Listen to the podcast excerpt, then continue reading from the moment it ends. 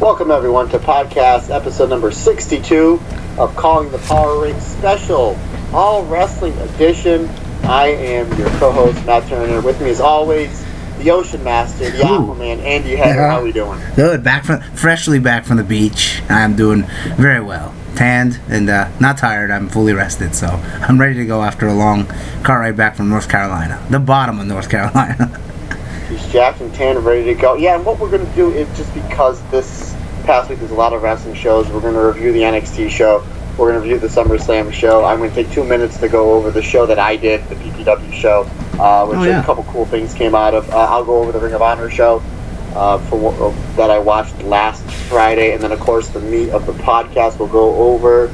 We'll wrap up the G1. We'll go over the uh, last three nights, the A Block final, the B Block final, uh, we'll do the uh, you know, obviously the uh, the final night, and then we'll do what we did last year for our podcast. We will do our top ten matches, who our top five MVPs are. So this podcast is going to be about ninety to ninety five percent about wrestling.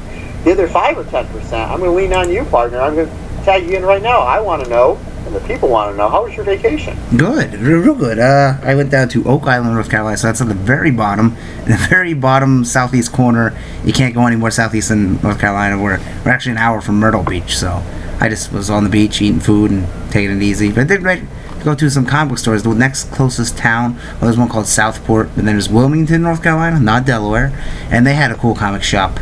I, I forget the name of it. Uh, Memory Lane Comics. And uh, I got uh, Absolute Carnage there. And I read it and I thought it was really good.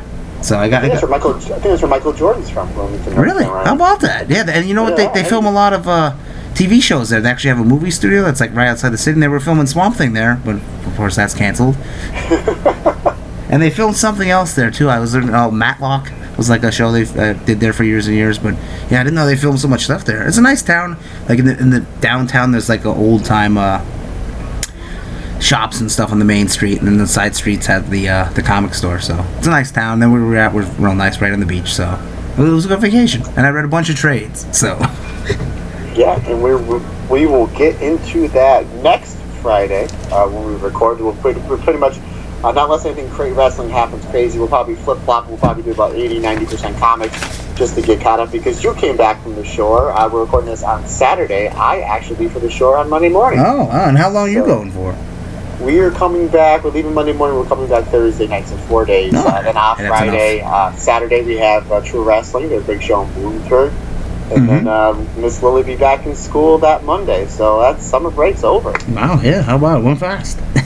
It sure did, sure did. But uh, how, how was your how was your weather? oh, good. It, the only thing that sucked is the one day it rained. The last day we were there, which was uh, yesterday, it started raining in the morning, and like they get crazy thunderstorms around the beach.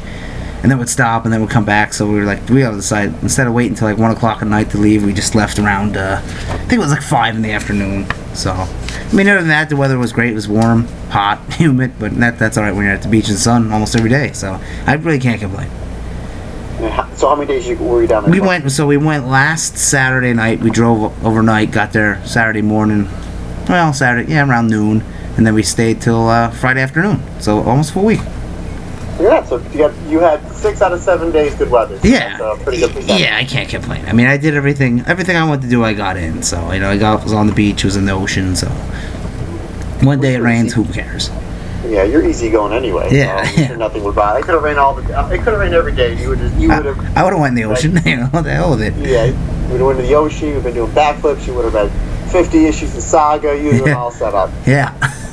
You've been all set up. Now I know the last two podcasts we kind of had to rush the ending, so we really didn't get too deep into the G1 as well. Uh, we got deep. We didn't go to. I think two weeks ago I think it was going out for dinner, and then last week I wanted to watch the Ring of Honor pay per view, which started at eight, and I think it was like eight ten by the time we wrapped up. Uh, this one, as we record, it is twelve thirty seven. I don't have anywhere for me to eight o'clock tonight, uh, No. which will be my couch for the UFC pay per view. so, I don't, I think we'll go that long. I hope not. My yeah, God. yeah, take so every single move. Yeah, so we, we, we should be good to go, so uh, we won't have to rush anything. So if this goes an hour, it goes an hour and a half, it goes two hours, we're just basically going to say our piece, and that's it. But let's start off with the, well, may as well start off with the NXT show.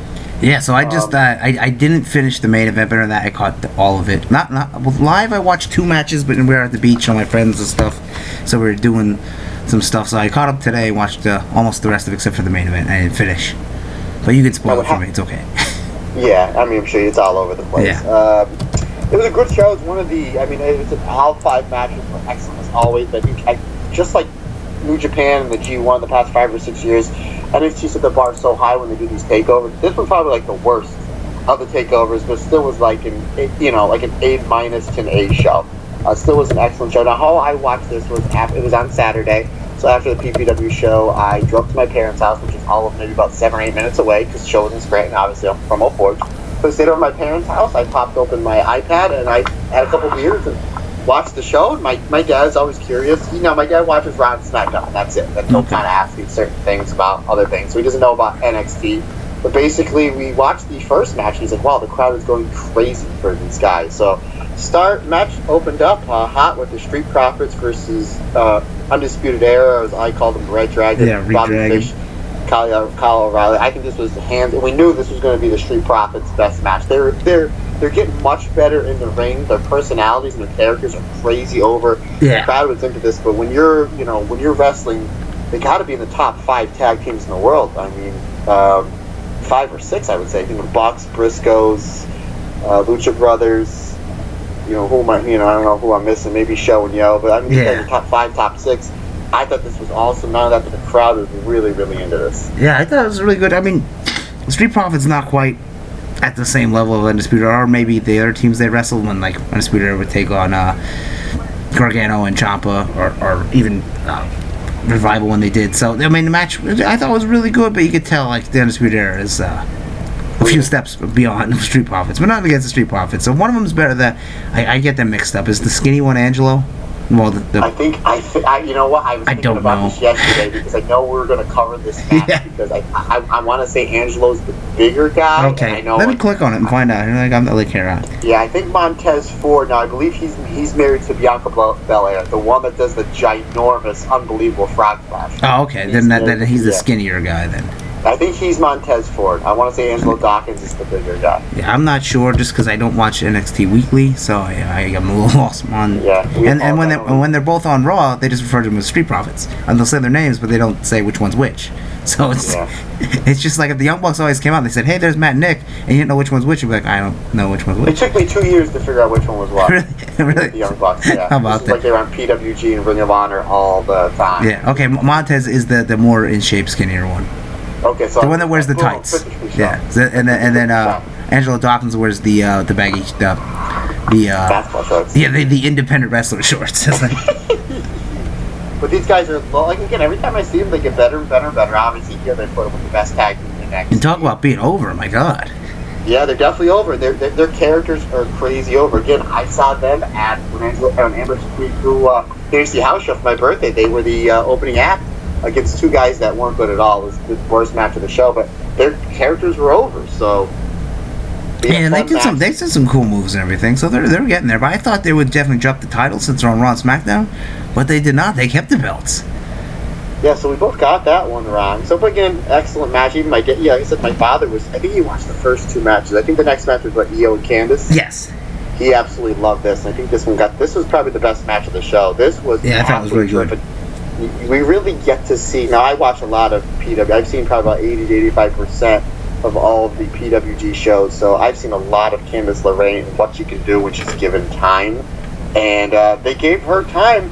And the Io Shirai heel character is over, but it's, I think it's at a point where it's like borderline cool. Yeah. It's almost at a point if they keep doing this and give it six or seven months, kind of like what they did with The Rock. Eventually, she'll flip and she'll be even a bigger baby face. But I think these, I think this is the best match of the show. Yeah, I thought this match was, was really good, and that finish that uh, Io puts her in the uh, they called it the um, Koji clutch, but it's a lot different than the one Christopher Daniels does because she was like behind her, laying looks like a down. different variation. Yeah. Yeah. I like that, but she hit the moonsault and then she locked that in. It's like, oh, it's over. And then it's, um, later on, the fast forward a little bit, Shane kind of does this a, a similar move to win. So, but uh, anyway, I, I really like this match. I thought it was really good. And I'm glad they gave uh, Candice some time here and and Io. I'm not really 100% sold in turning her heel already, but yeah, whatever. You know?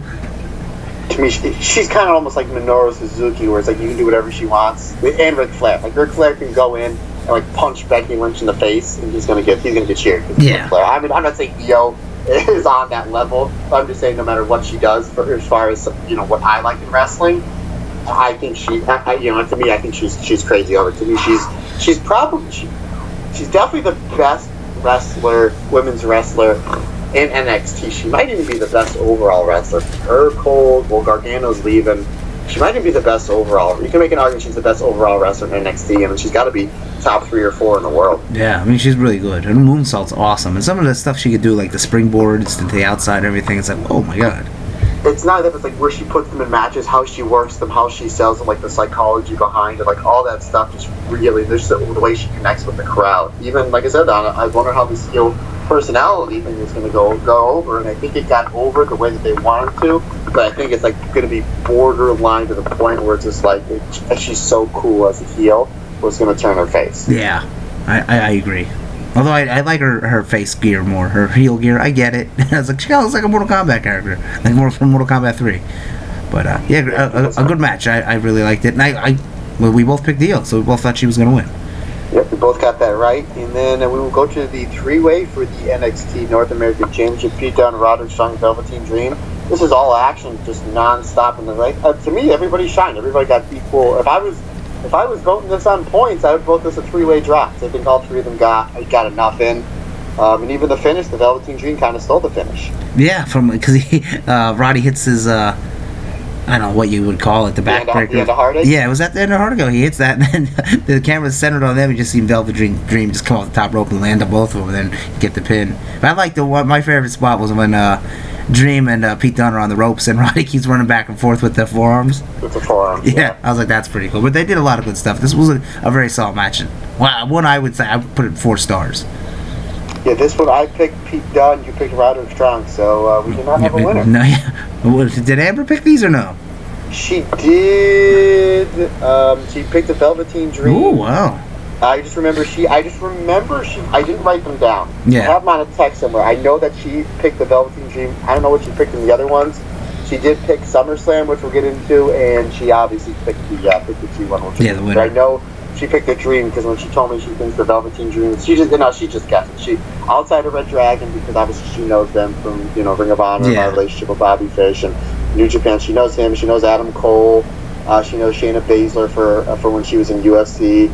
Um, but she knows very little about NXT, so I think she just picked the Velveteen Dream Okay. because she because he won the main event at the show we were at against. Oh, Cole, okay, so that's cool. And you I know know, she got that one right. there you go. You know what? I like the when they played the Mounties music and the Mountie dancers came out, but then I didn't like when it turned to a basketball. I'm like, that kind of, I get it, but it should have been cooler if it was just the Mountie and then Dream came out like as Mountie and then just did his normal entrance.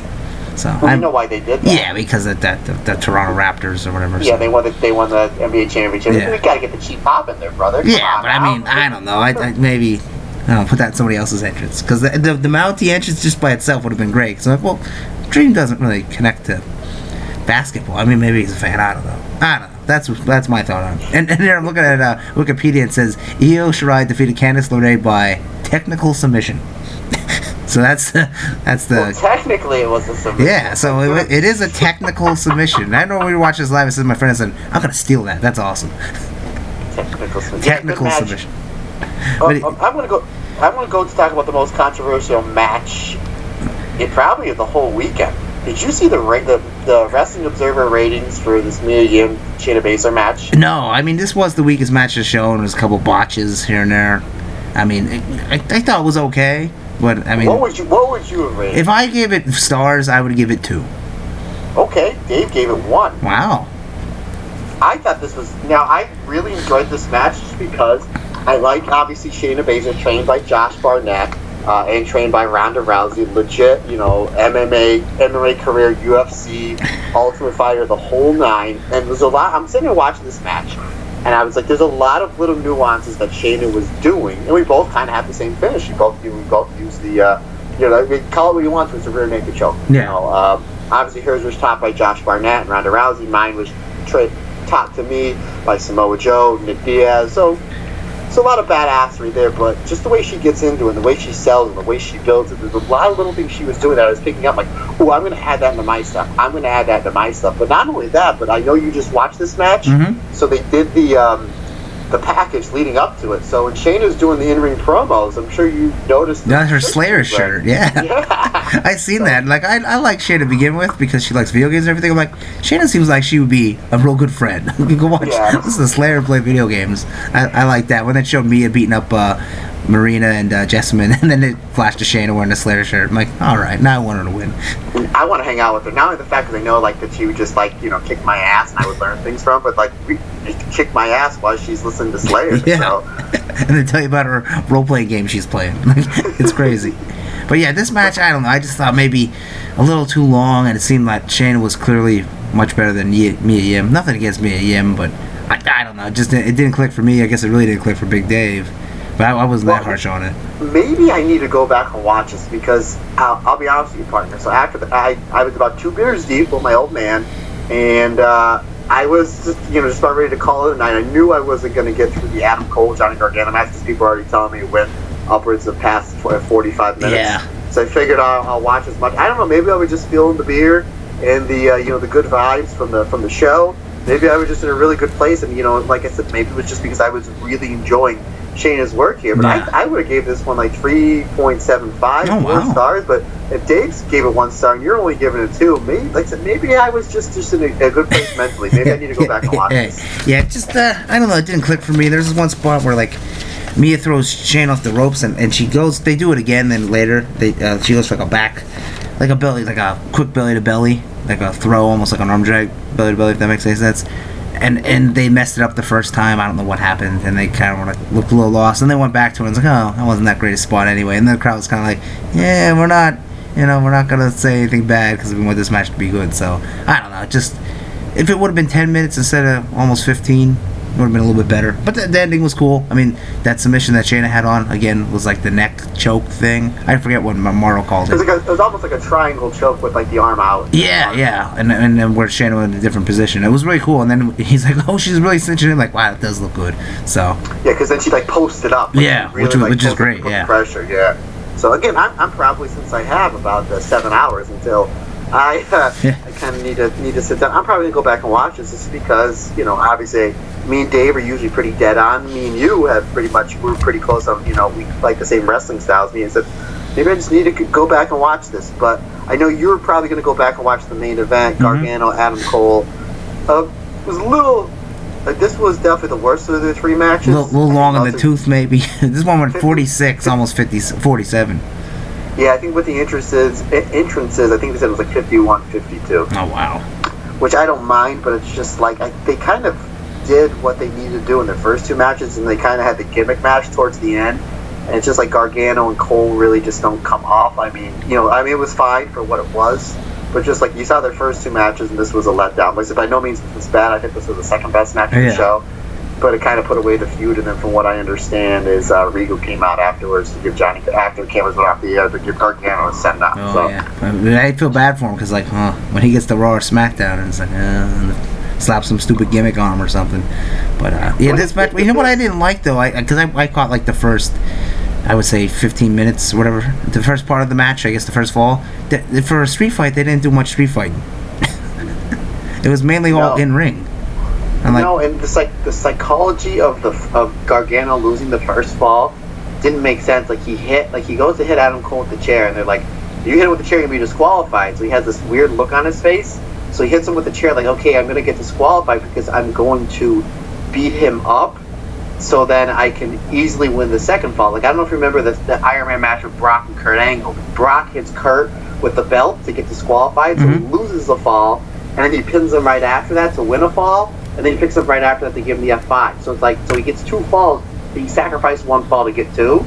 So he thought that's what Gargano was going to do. Like, okay, I'm just doing this to soften him up so I win the second fall, and then soften him up for the cage match for the third fall. But they went like another eight or nine minutes before Gargano tapped out Adam Cole. I'm like, well, then what was the point of him using using the chair? Like, who am I to talk about Yeah. the psychology of, of those two guys? But like to me, it just didn't make any sense. Like, you're purposely getting your. It's not like he went to hit him with the chair and the ref wasn't looking. Like the ref flat out told him, if you use this chair, you're going to get disqualified. He like laughed at him. and He hit him with the chair. I'm like, okay, he's going to get the second fall real quick. And then I was like, yeah, it was about another eight or nine minutes. So like, like to me, that that I, I kind of lost me on that. Yeah, that's uh, the way I felt too. I was kind of like, yeah, I don't know. I mean, well, I'm gonna go back and watch it again. And then get the whole thing. But I don't like. Kind of felt like this match, like the feud was over, but they're like, here's one more, you know? Yeah, it's like uh, it's like okay, just got done eating this pizza. It was delicious. I'm full, and like, oh, here we're gonna give you another piece. Uh, It's delicious. I don't need it, but I'll eat it. You know? yeah, yeah. Or, or like when the when the when uh, the tie-in comics when the event happens and they're like, oh well, well here's uh like like War of the Realms. Well, here's War of the Realms um, Omega one shot to to wrap everything up that we didn't wrap up. And it's like, uh, okay, you know. But hey, it wasn't a bad show overall from what I've seen, and I, I, I agree that I think the Io versus Candice match was the best. Yeah. And then I'm looking here on Wikipedia before we go. There was two pre- dark matches, which was uh, Tyler Breeze and Fandango defeating the Forgotten Sons, and then Jordan Myles, who we've been always ACH, defeated Cameron Grimes, who I believe is Trevor Lee from TNA. Yeah, ACH won their breakout star tournament. Oh, okay.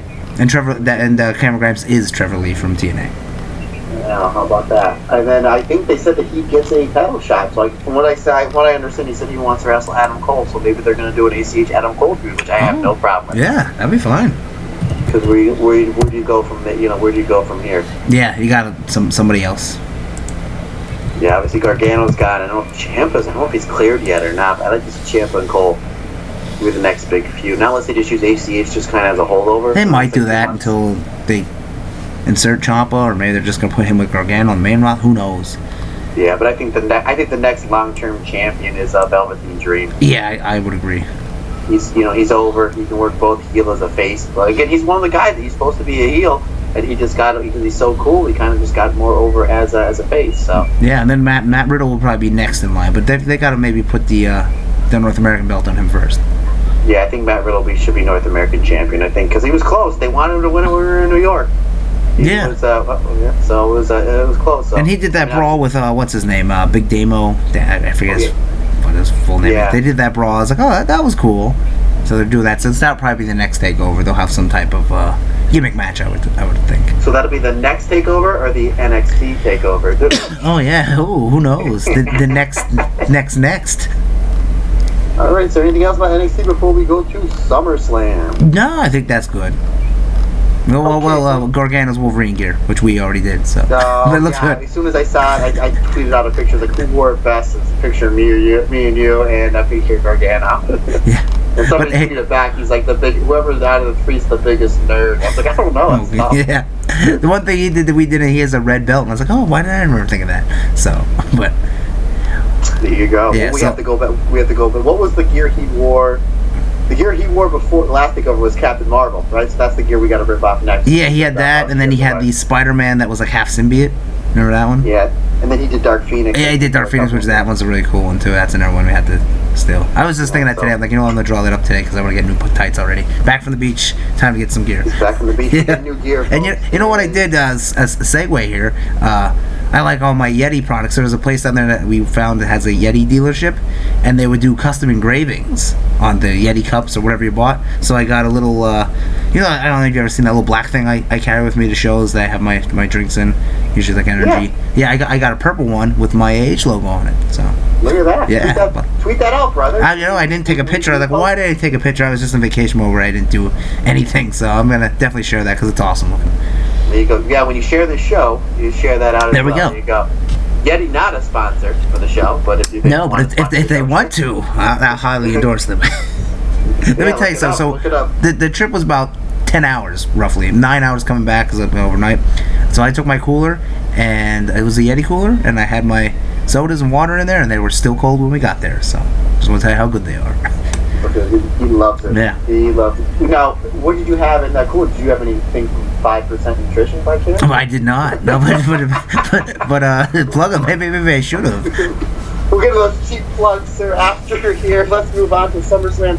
So here's what happened. Uh, I'm actually going to kind of do a little behind the scenes of how I got to each show.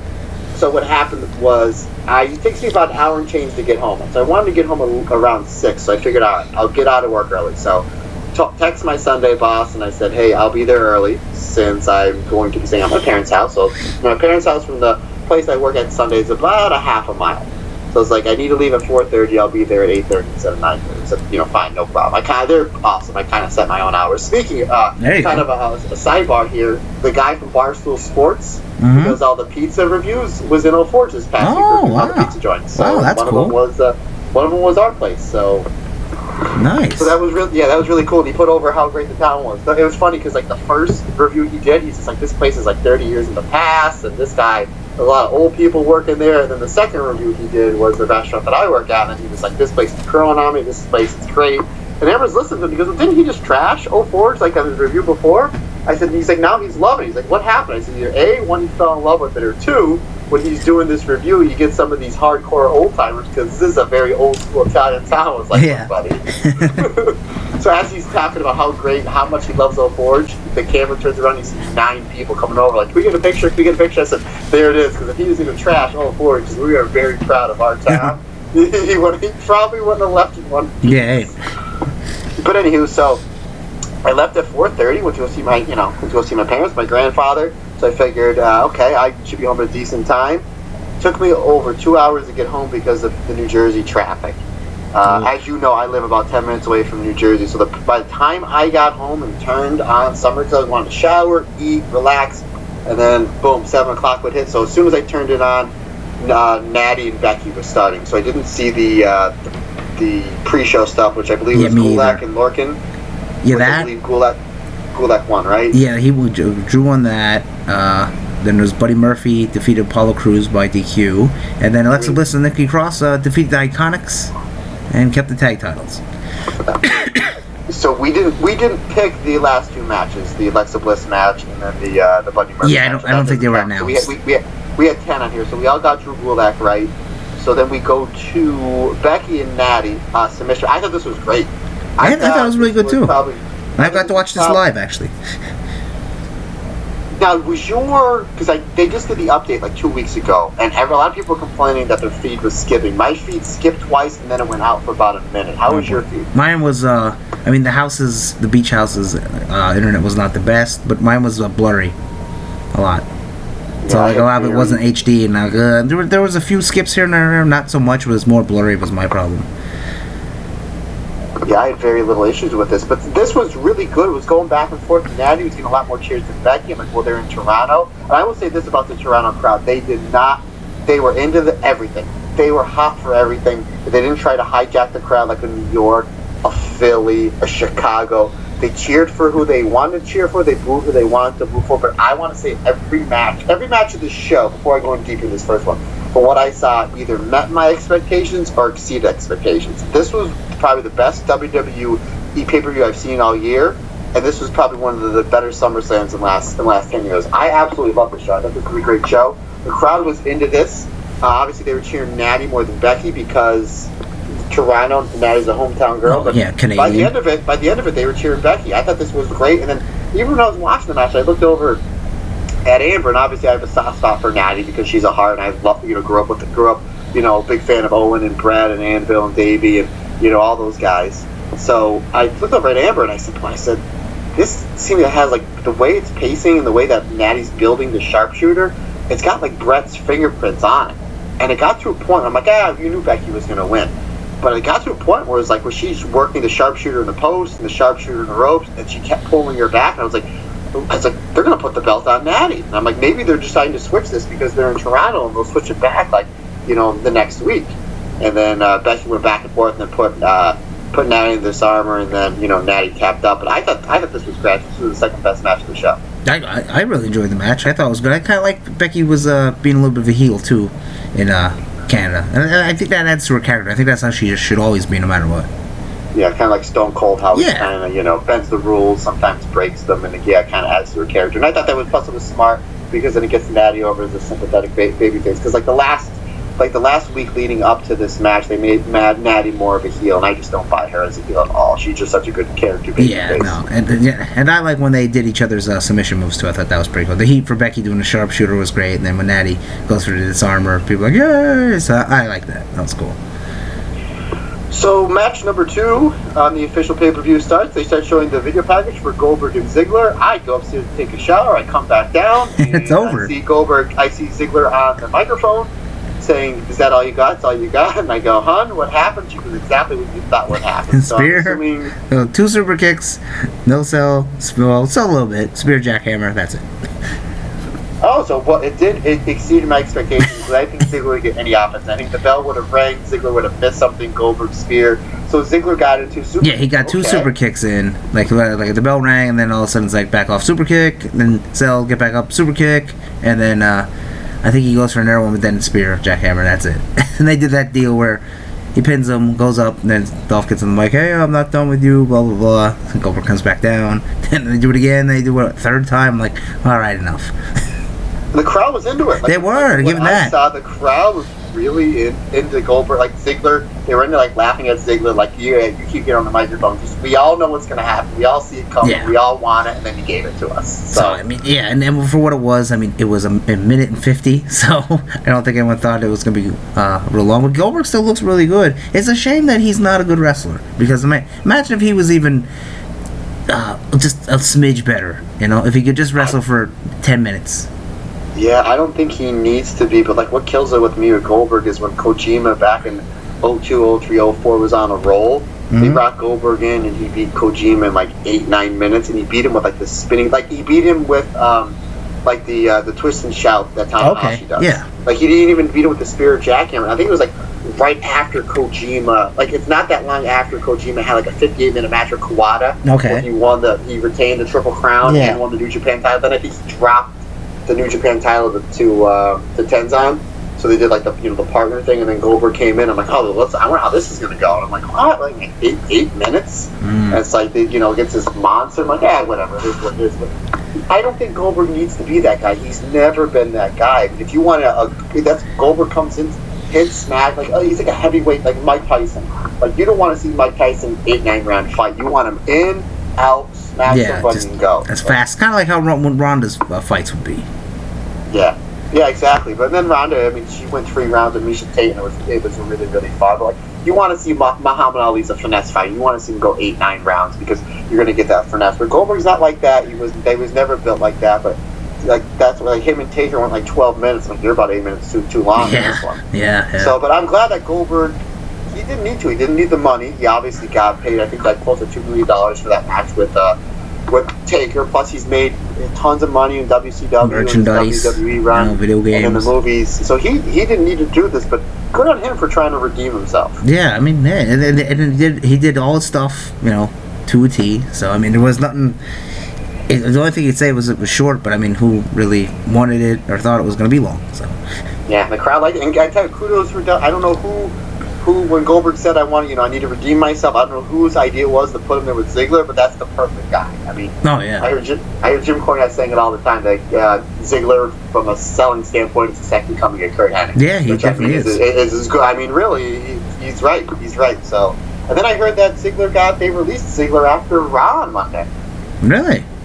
Yeah, I don't know how true it is, but I was just like, he's even able. Like, why does he keep coming back? Like his contract comes up, he leaves for six months because he does his comedy thing and he does movies or wants to take a break, and then WWE they offer him something like seven hundred grand for a year and like an extra bump on his merch sales, and then they didn't do anything with him. No, he comes back and then he, they do a little bit and then he's nothing again. So it's like, He's a jobber again, yeah. yeah, definitely, he's the guy that should leave, go somewhere else. Imagine if Dolph was in the G1 next year. Just imagine I yeah. You I know? see Dolph on an indie run. Like, just give him six months of an Yeah. indie run. It's just something to, to refresh because that's what he desperately, desperately needs is a refresh. Name change, music change, everything. Yeah. So, uh, you gotta help me out here. What was next? Okay. Was it the women's match? Was Ricochet AJ? No, it was Right? Ricochet and AJ, and Ricochet came out with uh, some pretty sweet uh, Nightwing gear, Yeah, he sure did. He I like sure that. Did, but but no mask. I- yeah. I thought the gear was cool, but I think I think Raven was saying something like like his gear was cool, but like why would you hide that body? You Yeah, I mean? yeah, that's what I was thinking. I thought he would take the shirt off because I mean Ricochet's in tremendous shape. So why wouldn't he take the shirt off and let the gloves on? Okay, kind of like AJ. But I mean, yeah, I, I, I think it would have been cooler if it was a jacket, kind of like what Gargano wears, and he would take off the Nightwing jacket. Maybe that would have been. Yeah, Hey, whatever. I guess he was really cool- proud of the gear. yeah, a lot of cool spots here. I like when he kind of did like the Super Mario jump off, Oh, yeah. Gallows jump off. No, I think it was jump off Anderson, jump off Gallows, and then to the Rana. AJ. Yeah, that, was cool. that was probably like the, the highlight of the match. That was awesome. Yeah, the fit they, they their match last month I think was a little bit better, but I just think the spots were better on this one. I think the build was better. Um, like the build of the match was better uh, last month, but at the finish they did the same finish of AJ and Low Ki from zero one. It was the same finish of uh, Ibushi and AJ from uh, when Ibushi almost beat AJ for the title. He goes up top for the Phoenix Splash, and then what happened in the Ibushi matches, Kenny Omega was uh, newly minted uh, Bullet Club Jr. stands on the top rope. Kenny distracts Kota because obviously they have that history. Mhm. Gives AJ time to sell up. He goes to the Phoenix Splash. He doesn't see AJ. AJ grabs him, hits him with the Styles Clash. So you know that was AJ's call because he did it with Low Ki he did it with Ibushi. Yeah. So I believe that was AJ's call for the finish. So that was a hot finish. Yeah, it was, and it, it looks cool too. So I mean, yeah, but yeah, a, a good match overall. I, I enjoyed that one. I had uh, Ricochet on that one. You, the two of you uh, Picked had, AJ. Uh, AJ Styles. Yeah, so I, I would say if they wrestle again, Ricochet will get the belt back. But I, I don't I don't think you have him wrestle again. I think you split him off now. Yeah, I think you just kind of just have him move on. But Heyman is really big on Ricochet, so he said he's really he wants to build up Ricochet and he wants to build up Clown. So Oh, there you go. He can't go wrong. I mean, he didn't win. And then So next, next- it was Bayley versus Ember Moon, which is one I, I I think I only caught the the end of. I really didn't catch much of this one, but I heard it Yeah, wasn't. no. It was kind of lackluster. that's what everyone's again. I really enjoyed. Now I'm zero beer. I didn't drink at all during this show, but I, this was another one that I when I was reading reviews and list reviews, they said it was uh it was a little lack, but I, I I enjoyed it. I thought they gave it time. I thought Ember shined, uh, Bayley shined. The finish was the belly to belly, uh, belly to belly off the top rope, which I know she wants to. She's been winning matches with that savage elbow, but I think that the belly to belly is her, her best move. So yeah, and I don't think you uh, do the Savage Elbow when Ember Moon's finishes off the top. Not that it you know matters, but yeah, you know if if, if you want to see a top rope move during this match, you want to see Ember Moon's move, Ember Yeah. Moon's move there, rather than Bayley's elbow. Nothing against it, but yeah, no, this, I, I thought caught the end, so It, it didn't blow me away. I enjoyed it. It was where where, where I thought it was, and uh, Bayley gets the win there. So we all got uh, that one right. And our next was did they do Trish versus Charlotte? no. Next was uh, Kevin Owens versus Shane McMahon, which uh, maybe was was all right for what it was. I thought maybe maybe a little long, even though it only went a little over nine minutes. They had uh, Elias be the special guest enforcer, and the stipulation was if Owens lost, he'd have to quit. So you kind of know he's not going to lose. But he did the thing where he was beaten up by I think it was Elias with the chair a bunch of times, and Shane McMahon. I mean, for what it was, it was fine. I thought this was the worst match of the show, but I thought Kevin Owens was probably the most over person on the show. Yeah, definitely. I mean, there's a guy they got to give him a, a main event face run, and maybe Yeah. for the belt. Well, I guess Kofi has the belt now, so if the Kofi drops it to whoever, or ha- even have a three way thing maybe with Kevin Owens being the, the, maybe a little bit of a tweener, and then Kofi and uh, I don't know whoever else is the heel. I think you got to get a heel hot, have Kofi drop it to the heel, and then either have Owens, have Owens win it at Mania or Rumble, or and have a successful title defense at Mania or something. But yeah, I agree. I think it's really time to put the double rackets over Kev, to Kevin Owens. Yeah, I mean they, they got a guy who can wrestle, cut a promo, and the crowd's behind him. So Do you think you put the title back on Danielson? Just because he could work both heel and a I mean, I know Maybe. he kind of gets cheered in the And then I know he gets he gets booed in his entrance because they're supposed to boo him. But then you're like three fourths through the match, like how can we boo this guy? Yeah, he's too Legit, good. Yeah. yeah, I mean, maybe that's one way to go. You know, I can see that. Or do you put it on? Uh, I'm trying to think of uh, like Andrade for a little bit and have him drop the. I don't know. We'll get into that in a minute, sir, because after we do the summer, so before we get into the G1, I want to uh, I want to get your quick picks for just who you think is going to be in the finals of the King of the Ring. Oh, okay, yeah, sure. The brackets were released. You, did you I did. I did see him. Yeah, I went over him. Okay, so okay, I can text them over to you, but you already have them. Okay. I don't have them in Okay. front of me, but I can pull them up.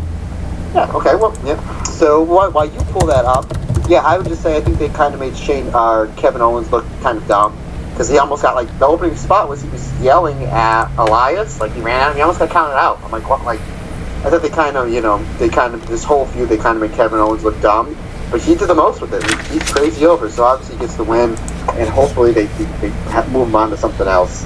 Yeah, you give him a hot feud with somebody. I don't know who. Not Sami Zayn. Keep them two apart, but maybe Yeah. him and uh, maybe like Big E or something. You know, even Yeah. though they already kind of did that, but just like a, so- like just them two.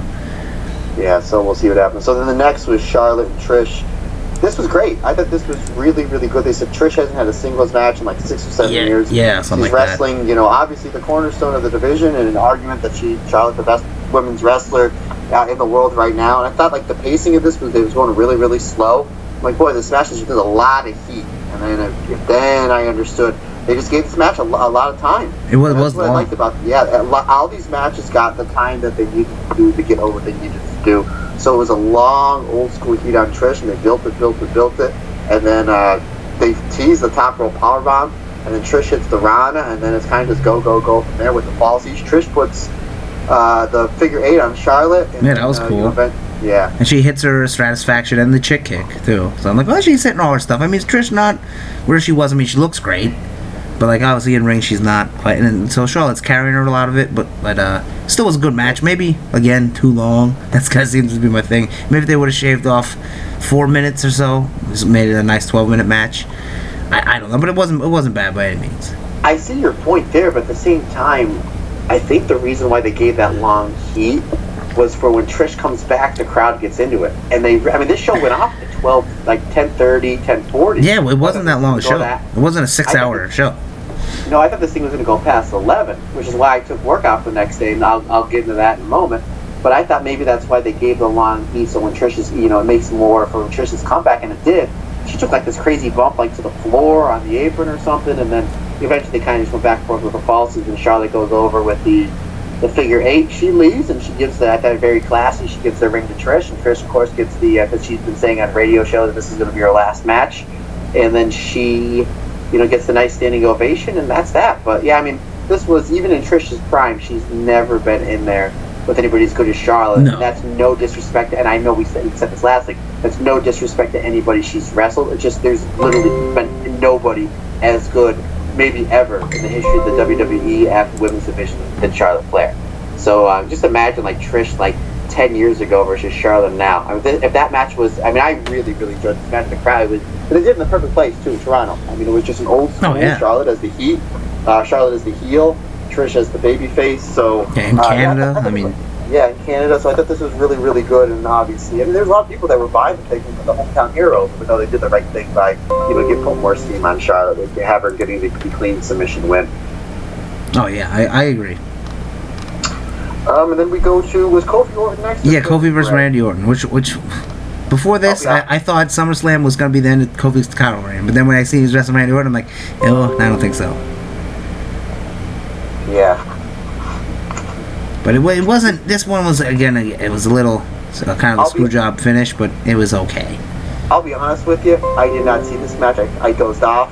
Um, I was like, all right, let's go back and watch it on Monday because I said I took the day off. Mhm. And from what I understand, people told me that there's no reason for me to go back and watch it. No, I, I watched it in bits and pieces, but going back and, uh, uh, the next day, and I was like, eh, this is all right. And then they have a double count out, so it's like, uh, is that what we were gonna do? So I think it would have been better if Randy Orton got disqualified and then beat up Kofi Kingston afterwards. I think that would have been a better way to go. But eh, whatever.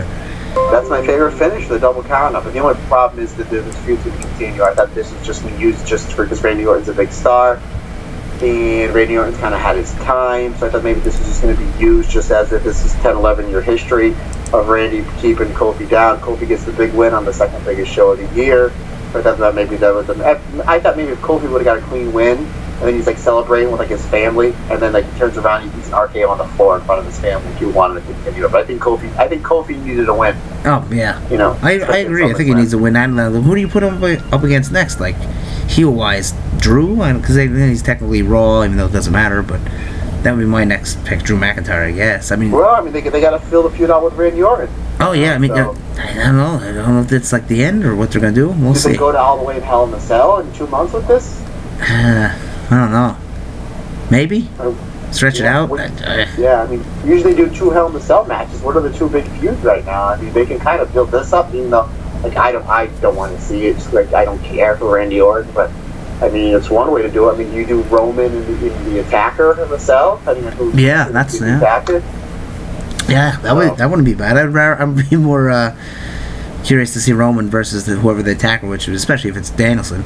But uh, you know, yeah, Kofi versus Randy Orton and Hell in the Cell. I'm not really wanting to watch that, but that might be the way they go. Unless you do Kevin Owens, but I, I, I would assume the thing with Shane's over. I don't want their match with Shane, so They did that cell two years ago. I Remember Sami Zayn Yeah, ugh. uh, turned heel? I, I don't want to see it. no, me either. And that was a long one too.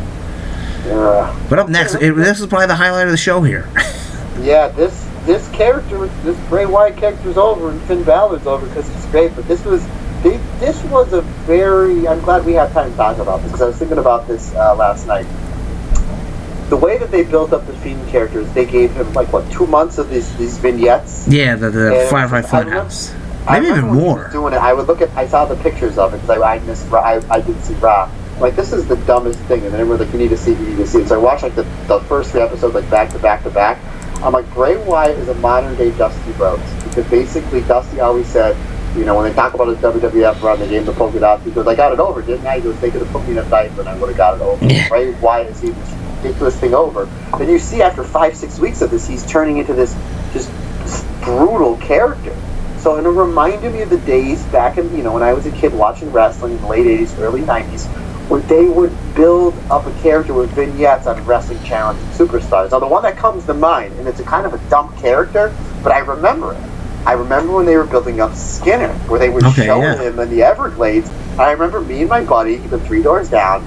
We would talk about like what what the Skinner we, Skinner's coming next week. He's wrestling next week. We had this hour long discussion while we were playing basketball of what his finish would be. And he's like, it's got to be a chop, right? Because he skins, and that's how you skin something by making this motion. And that was in '92. I was 10 years old, and I remember that because they built it up proper on the vignettes. And I thought that that's what they did with this Fiend character. And then he goes over Foley, not in a match, but like with the mandible claw, and Foley's like, it's you know, it's his move now.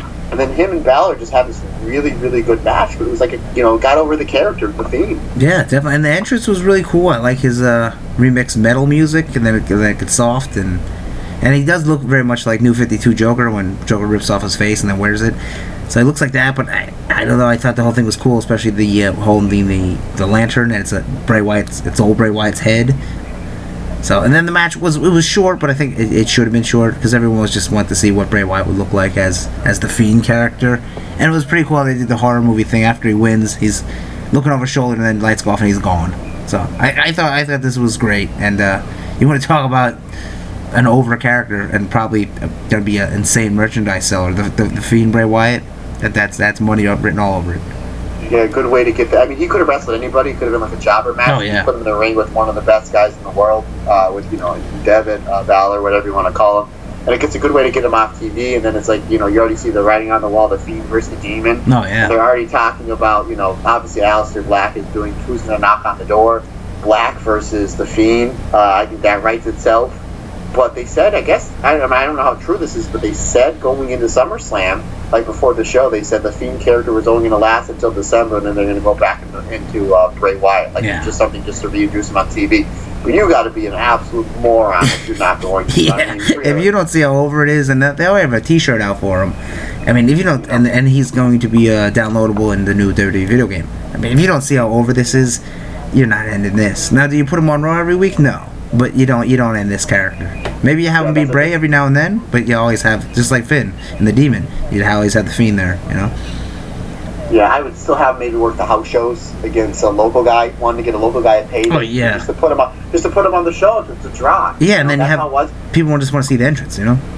That's how it was back in the day. Remember, Piper never wrestled on TV because why give away the match for free? You got to come to the house shows. You got to come to the house shows. So maybe you know you have like entrance is three minutes, the match is three minutes, and the exit's one minute. It's a whole ten minute segment. Yeah, I mean, But and that, and people are happy because they just want to see him come out and just and kick someone's ass, and they can have him beat like the cruiserweights. You know, nothing against cruiserweights, but you know, have Fiend come out, just destroy them, and just that that builds them up. Oh, I went to the house show and the Fiend came out. It was awesome.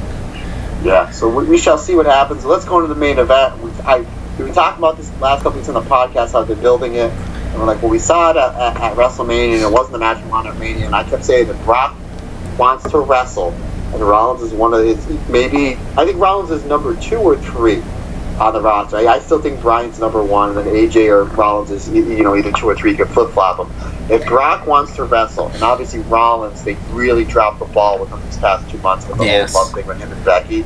So it's like they and they he just kept you know now they got the sympathy on him. We're cashing money to bank. He's beating the he's beating him to a pulp, and they're cheering for Brock. But this crowd is just wants to cheer for the right things. I'm like, if Brock shows up, you know Rollins is going to show up. To me, I, this this is exactly what I thought it was. They knocked this out of the park. I mean, Rollins brought it. I mean, you were. I mean, if you remember, Brock at Mania 30 beats Taker, and they're building and building and building. Like, uh, you know, they're feeding him to somebody. Like, once Brock loses, it's going to mean something. Then it's like he lose. Uh, they're feeding him to Roman. and then the fans kind of crapped on him, and they built Brock up again. He lost to Rollins, the two biggest shows of the year, Mania and this one. You know, both. You know, I mean, I don't think he. This this one was a clean. Obviously, you can say Mania because he hit him low. You know, to set up all those curb stomps.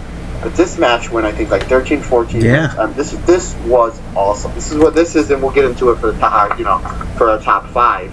Um, this is one of my top five matches of the whole week uh, out of Oh, all wow. the out of all these shows I watched. I think Dave Meltzer gave it a high star review. I think he gave it four and a half. Four and a quarter or yeah, four and a half. That's a lot for thought- WWE for Dave Yeah. Meltzer anyway. Yeah, and then, and even Alvarez was like, this was great because they keep Rollins. They keep they you know they made Rollins look like a geek the last two weeks on TV, which they did. And this was the crowd was on as they were booing Brock. They were cheering Seth, and the finish was great. He goes to the F5, eats the super kick, uh, curb stomp. You know, there's a frog splash to a table. I thought this was great, and I think this is they really need. I mean, now it's like okay, we're going with Rollins. They need to go with Rollins. It looked like they're, they're teasing a little feud with him and Strowman, like if Strowman's trying to help him with AJ. Put Rollins over AJ on TV, have at the next pay per view, the Clash of Champions, have Rollins beat Braun, and then put Braun with maybe put Braun with AJ just to kind of get him off to the side, and just you know have Rollins get a clean win over Roman. Like you know, Yeah. hey, I never lost the belt. I've beaten everybody. Let's do it. Do it on Raw. Do it. You know, now they're going to be going out on you know, or do it on SmackDown with the, with, the Fox deal. Have him go over clean on Roman. Just just keep putting Rollins over. Now that you got him hotter than he's ever been, this is where you want him. Don't mess it up, WWE. Please don't mess it up. Yeah, don't don't have him come out and be a whiny promo or come out and Yeah. talk about his girlfriend because that's not what Don't they put, want to see. don't put him. Don't put him. Put him. Him in Bray, at, at, like Raw, and then okay, well, that, and then have have Rollins beat Bray in like nine minutes. Yeah, Well, because do they're killing your hot new cool character, and then it's like, eh. And then, then people are gonna turn on Seth if they did that. Yeah, you got two hot things here with uh, with Rollins and with uh, Bray, and then the return of Sasha Banks. I mean, WWE's really got a lot of momentum here. Yeah, and then what was cool is everyone thought Brock was gonna win. Like we were watching live, and my friend was like, "Wow, they gave, actually gave to Seth." I'm like, "Yeah, how about that?" So well, I'm well. You thought Brock was Yeah. going to win. Me and Amber thought Rollins was going to win. So we get the points there. So for the SummerSlam, to, oh, for NXT, I had three. You had two. For SummerSlam, me eight, Amber eight, Andy had her eight. So Wow. three-way tie. it's Crazy. it's, it's B block of uh, the G1. Anything, I thought this was a great show. This was like an A A plus show. I I enjoyed it. The NXT show was really good. And this thing only clocked in about you know not counting the pre-show it was about three and a half hours. So. Yeah, and that's how what, Uh, what pay per view should be. You know, that way you're not thinking like, "Oh, we're here all night." So this was yeah. I took what happened was I took away again. I, I I always take the Monday after SummerSlam off just because usually even when they were on the actual pay per views, it always ran like past eleven. So I took it off and I was supposed to go to the beach, and then Amber said no because my uh, her sister, my sister in law, and my nephew was like they want to go to the beach. She said there's no room for you in the van, not unless you want to get crammed there. I said no, I will sit home by myself and I will watch a ton of wrestling. not a problem. You kids go have fun. So um, I'm looking, and we'll get, uh, you know, I know I'm jumping ahead, but I'll jump ahead and then I'll jump back. So I'm looking at the G1 card. Now, obviously, you really just need to see the finals, but I'm looking at the card. I'm like, okay, co-main event is you know what I call uh, the Aces, which is uh, obviously Okada Tanahashi versus Sabre and Suzuki. So it's like, okay, definitely want to see that match. The rest of the card, I'm like, eh, I can wait. The card it starts at 2 a.m. Uh, so by the time I brushed my teeth and got settled, and I went to bed at 11. So I'm like, okay, I want to see those last two matches. So I was like, I will get up at, uh, around 4 o'clock and I'll watch those last two matches. I don't want anything to be spoiled. So we'll leave it on that. Let's hit the rewind. Um, let's go back to, or anything about SummerSlam you want to go over before we get to the. No, we pretty much got all SummerSlam. Not not a I- bad show. and I, I enjoyed it. Love, I thought it was a great show. Loved it. Okay, let's get into. Uh, so put a pin in what I just said, and we'll, we'll come back when we get into Monday's show. So let's get into Saturday's show. Um, Okay. Obviously, uh, you watched this live. I didn't. Yeah, I did because I was on the way to the beach, so I was like, I'm in the car. I have nothing to do. I'm gonna watch this live. So, okay, let's get into the most important thing of this tournament, sir. Going into 8-10, night 17, Matt Turner, 53 points. My wife, 57. Amber, uh, uh, Andy Header, 57. So you are Am- Amber at her deadlock. Keep in mind, the Funko Pop winner is only me and you. She just decided that she wanted to be in this because she's insanely competitive. So, Can't believe it. we get into uh, first match was Sanada and Bad Luck Fale, or the technical master Bad Luck Fale. Ooh, yeah. Well, remember the finish of this. The finish of his last three wins were Was it all the the small package? Would you won this one with? He he Tanahashi. He beat Tanahashi with a backslide. Oh, that's right. He beat Kenta. Kenta got the, uh, distracted from Gedo. He beat him with the schoolboy. And Sanada had him in the skull end, and he reversed into an inside cradle. So look out, Zack Sabre Jr. there goes the new technical technical masterpiece. But we all got this one wrong. Uh, Fale gets the win. He finishes at eight. Sanada finishes at eight. I, oh, do you have the Observer? Um, You know what? I'll let me pull that up. I, I gave this one two stars. I thought, hey, this one was fine, and not Fale's best match. I think that goes to uh, was it Tanahashi or Okada? I forget which one I had as his best match, but yeah, well, well, it wasn't a bad match. Let me look up the star ratings real quick here. yeah, while you're looking at a partner, I gave it three stars. They said it was fun. And the, uh, the finish, as soon as he had him in the inside, I mean, Fale usually went grenade, the splash, uh, the bad luck fall, or a whole bunch of interference. But like once he got him in the inside cradle, I was like, well, he won his last two matches with these fancy moves. So it's a little wrinkle in Fale's game. Hey, That's and- just like, yeah, he, he can kind of win with anything. So I gave this one three. Yeah, and he could definitely use something like a little added thing here. Let me see here Well, they- as I pull it They up. added something to the whole entire Bullet Club come the Oh, end that's of this true. weekend. Yeah, we'll get there. Um.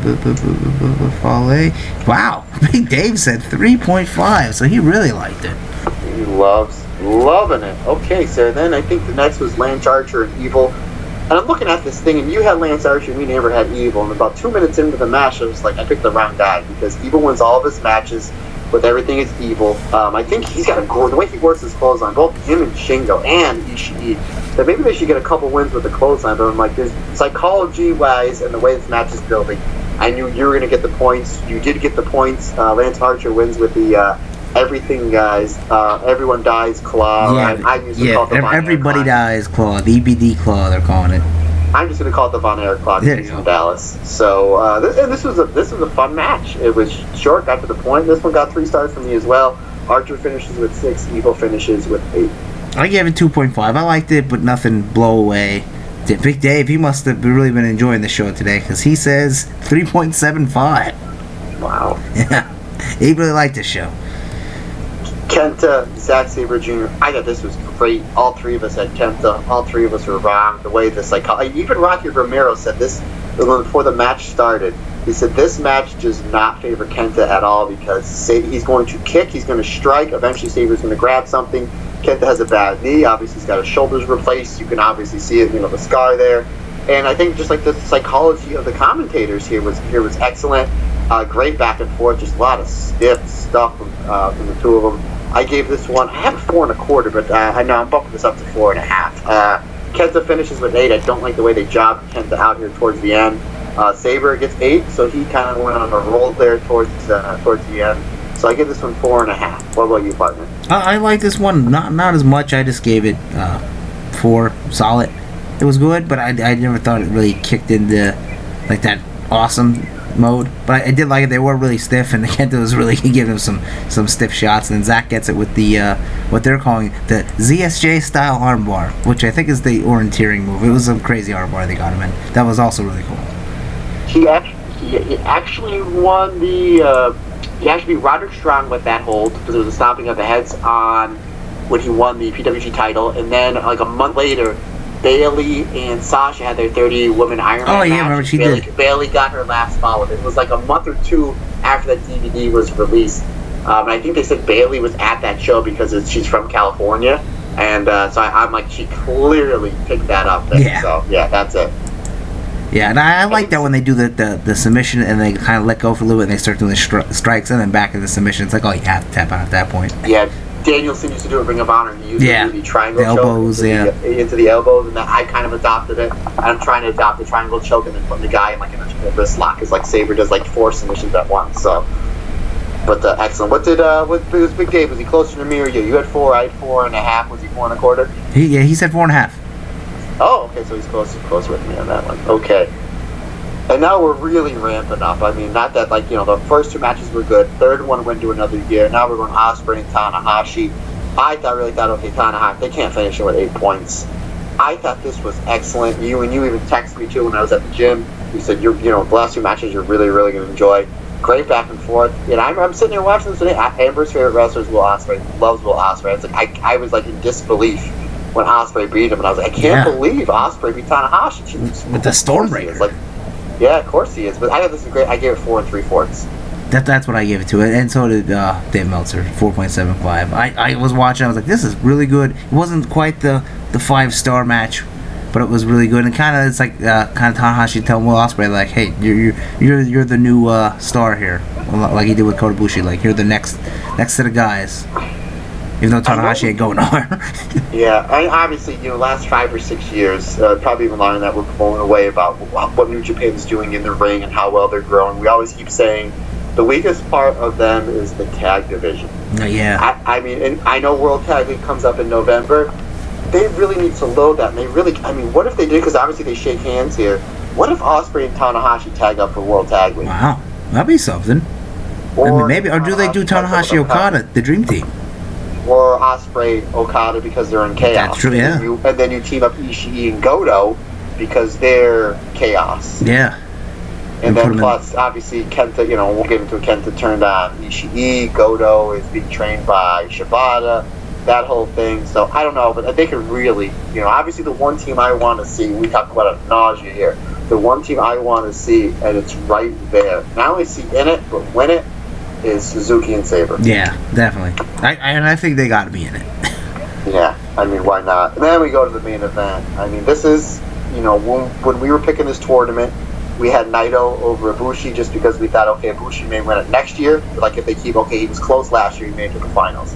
And he was close this year, he made it to the finals. But we were picking, I think we both picked Naito just because we know that this this is guys either this year or, or, or that's it for Naito. Ibushi, you know, he's young, he's still got some, you know, he's got a lot more left in the tank than Naito. I mean, maybe, allegedly. But I said this is I want Ibushi to win this tournament because the match I want to see the Tokyo Dome is Ibushi and Okada.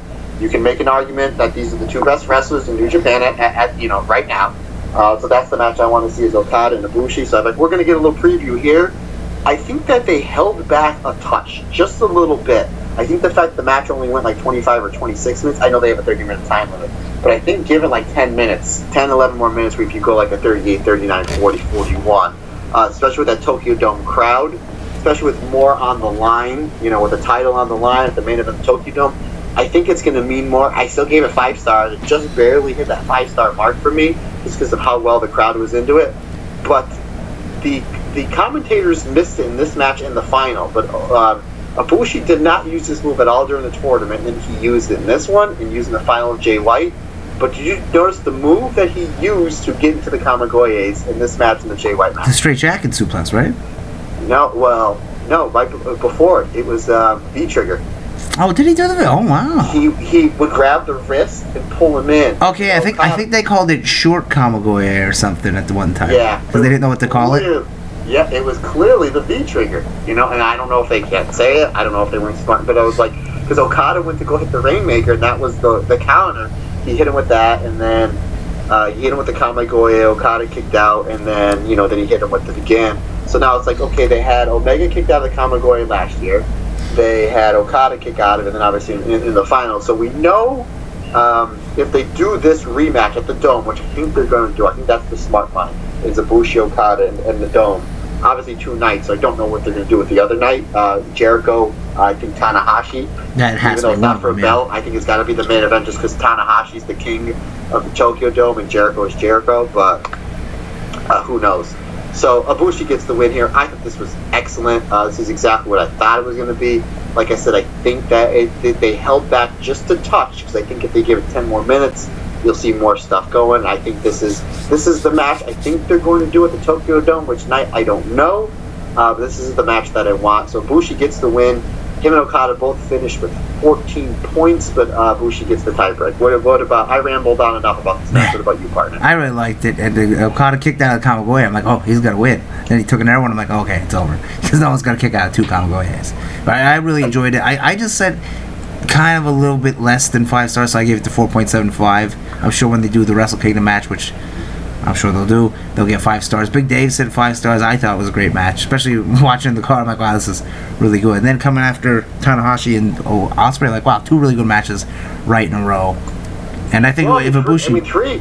You said Yeah. Ken, Kenta Sabre was Yeah. over was four stars for you. Was four and a half for me. So you literally went four and a, like if you go by the Observer, uh, and and basically me as well. You had four and a half, four point seven, five, five stars. So if they had another match, it would have been five and a half. Yeah, yeah, yeah. if Kenny would have wrestled, uh, I don't know, AJ. Uh, yeah, but it, was a good show, and these last two matches were really, really strong. And now that they, you sent me that thing, I think, where uh, Ibushi said he wants to challenge for the title at the first Wrestle Kingdom, well, the first day, and then defend it the next day if he wins it, and also go win the Intercontinental title. he wants to do, he wants to win one one day and one the next. I was like, okay, maybe they're gonna do that. But then they have Naito saying he wants to do the same thing, and he's obviously Intercontinental champion right now. So now, okay, say everything, the belt stayed the same, everything stays the same. Do you do Naito Jay White so Naito gets his win over the biggest heel? And we're to get to that in a minute. The, uh, Jay White is hands down the biggest heel in wrestling. I saw something on night two, like uh, on this next night we're going to review that I've never seen in the history of me watching Japanese wrestling. And I'm going to tell you a spoiler, Andy Hatter. I've watched a lot of Japanese wrestling in my day. Um, you do Naito Jay White, and then you do Ibushi Okada. Ibushi goes over Okada. Naito wins. Then you have Naito maybe beat Ibushi. Uh, and then Naito, you know, with both belts at the end of uh, the two nights at Wrestle I mean, Kingdom. Yeah, Or do you go to the only thing I don't like then- is that Bushi has the title for one day. It's like, yeah, but but then it, I don't know. and then what do you do with Okada? Yeah, do you- yeah, yeah, do you have a- he's a Okada? cornerstone. Do you have You know I Okada mean? like? Does he beat Ibushi and then lose to Naito? I don't know. Well, here's the thing: Oka- uh, Ibushi beat Okada, so does Okada get his win back, or do they say that um, Omega, you know, he's wrestled Okada X amount of times, he's pinned him three times, two falls, and then the G1 he went to a draw with him, so he knows the kink in the arm of Okada. And he talked to Ibushi, so it's like, does Ibushi have Okada's number? I don't know. Maybe. I don't know where they're going with it, but I'm excited. So, it's like this one wrap. I was gonna say if I, if, I, if Ibushi wins the title, I kind of want to have it for longer than one day, you know. and that's that's a very non New Japan thing to flip the title that much, but it kind of seems storyline that that's where they're going. But then you never know. Yeah, I mean, maybe something he was just saying. I think the last match that you that we see at these two Tokyo Dome shows got to be Ibushi and Okada. That's Yeah. the biggest match to make right now. But or the, is it? yeah, I mean the way the way Ibushi's talking, it's him and Naito for the Intercontinental title. You know, So I'm talking about a certain somebody coming out of retirement. Oh, this is- yeah. Uh, we'll get into. So how that finished? All three of us got the uh, the block winners. So I only got one match right this whole entire show, and that Ooh. was uh, Ibushi. So I finished with four points. So they got three for Ibushi getting the win. You had five, and Amber had five. So we did both. We all did terrible this show. Yeah. I won right. You two had two, but we get to three. So I go into uh, the second to last night with 53 points. You and Amber both tied at 50, uh, 57. I'm, yeah, 57. I'm sorry, I, I said that wrong. Going into the show, I had 49. You two had 52. So I Okay. got 4, 53, 57, 57. Okay, let's get into the B block. yeah, Uh, night eighteen that- yeah, or day is uh, whatever you want to say. uh, 8-11. Uh, let's see. The first match was was Yano and Jeff Cobb, right? Yes. This was. I thought this was like the worst match of. Well, this might have been the worst match of the whole entire G1. I really didn't care for it. I thought it was all right. It's uh, you know, Jeff Cobb not the best at comedy, but yeah, it's, it's, it's a Yano match. It's all right. They have it two and a half. It was fine, but Jeff Cobb really like. He's a guy that's in the tournament and he didn't really stand out. I mean, he's had good matches, but he doesn't really stand out. I think he's the only one. I mean, look at everybody in this tournament. Everybody either stayed the same or elevated. Like Okada, how much better can you get? You know what I mean? Um, I think everybody either stayed the same or elevated. I think Cobb was the only one that was kind of like forgettable. Yeah, yeah, I agree. What was the Observer two and a half? He the, he gave it. Hold on, I say right. He gave it two point two five. Okay. I gave it two, and, and uh, again with this one, uh, like this show started, I think at like five. I set my alarm for six, and as soon as I woke up, I you know I turned on the old iPad, and this match was just starting. So my timing was perfect. I missed I missed the uh, the, all the prelims. No, and there the tag matches. So, so then next we went to Taichi and Ishii, correct? Yes, and this match was really good. This match was awesome. I know a lot of people were saying this was Taichi's best match. I don't know if this was his best match, if this was his best performance. I know he's working. Oh, uh, I'm just going to go back. Yano finishes with eight points.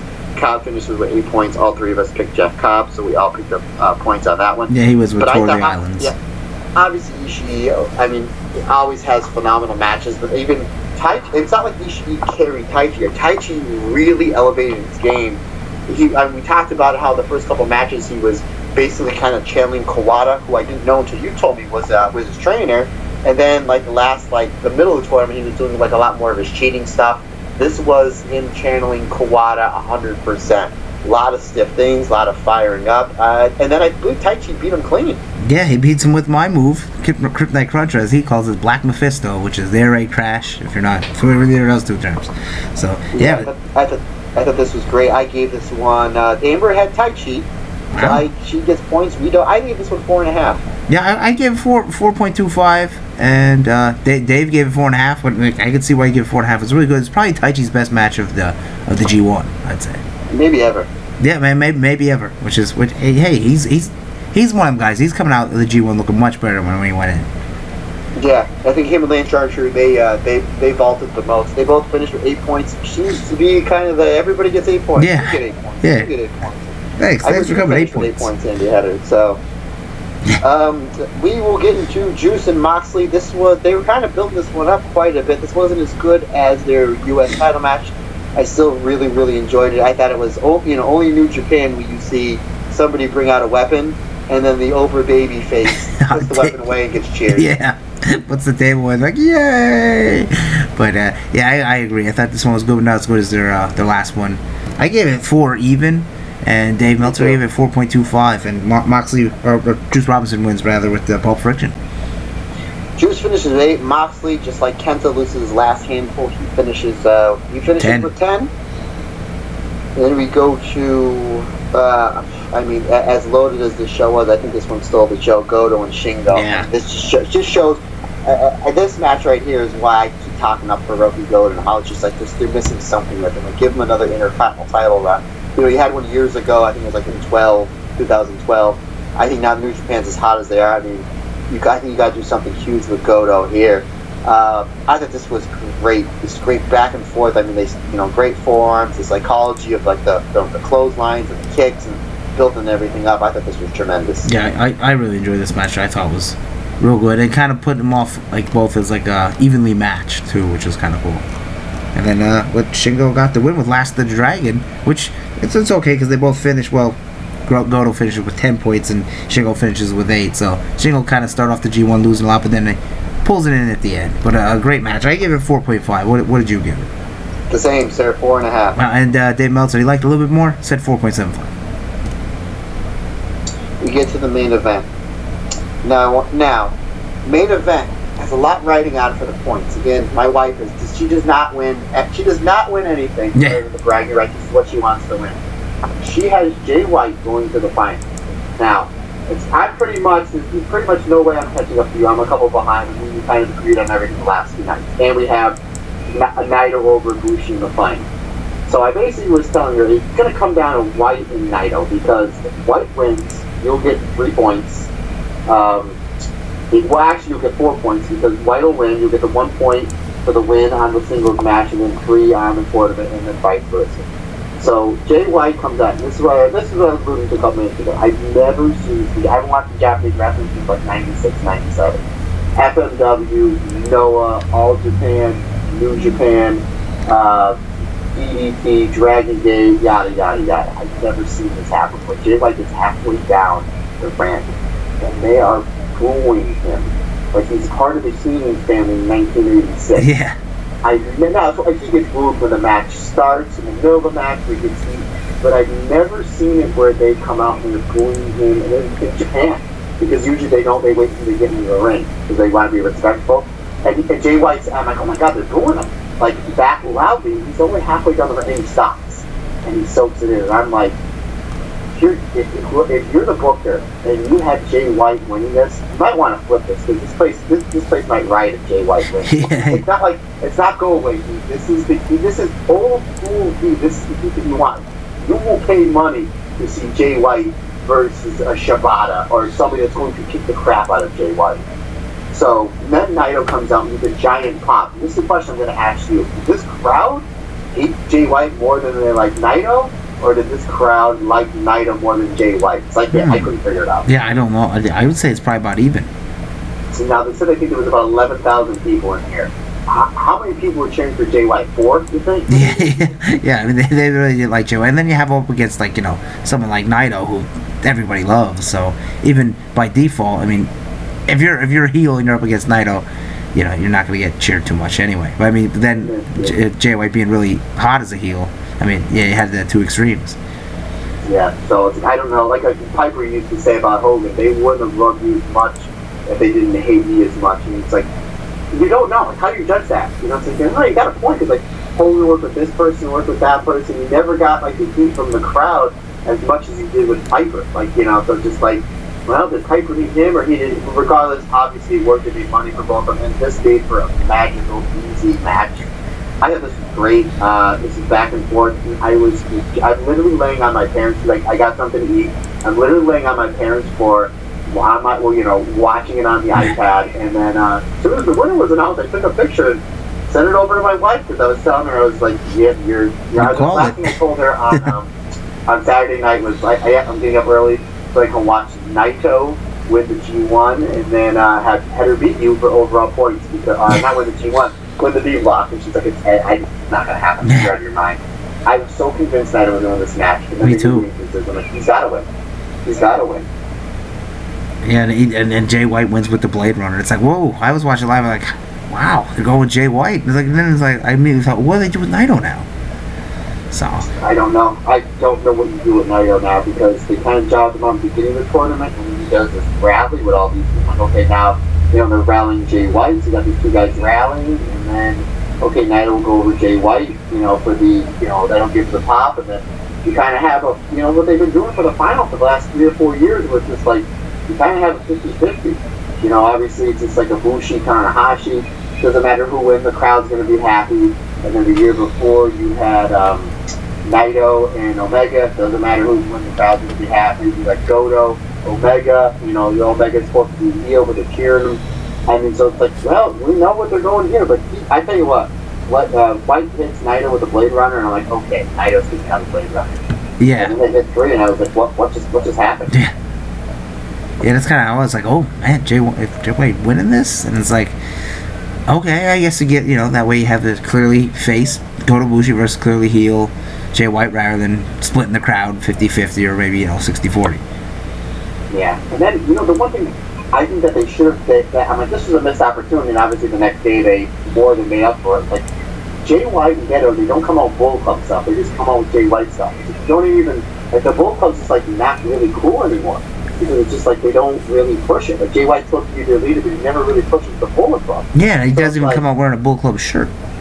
So I was like, the Bull Club's got to get to come down to the ring and celebrate with them. And then he does the attack on Ibushi, and I'm like, the Bull Club needs to come and help him with the attack. And then nothing happened. I'm like, man, they're really missing the ball with the Bullet Club stuff. But um, so not only does Amber get the three points here, out of 18 nights of uh, five matches, there's only one person that went five for five. Amber goes five for five on this night. How about Plus, that? get, plus gets the three points.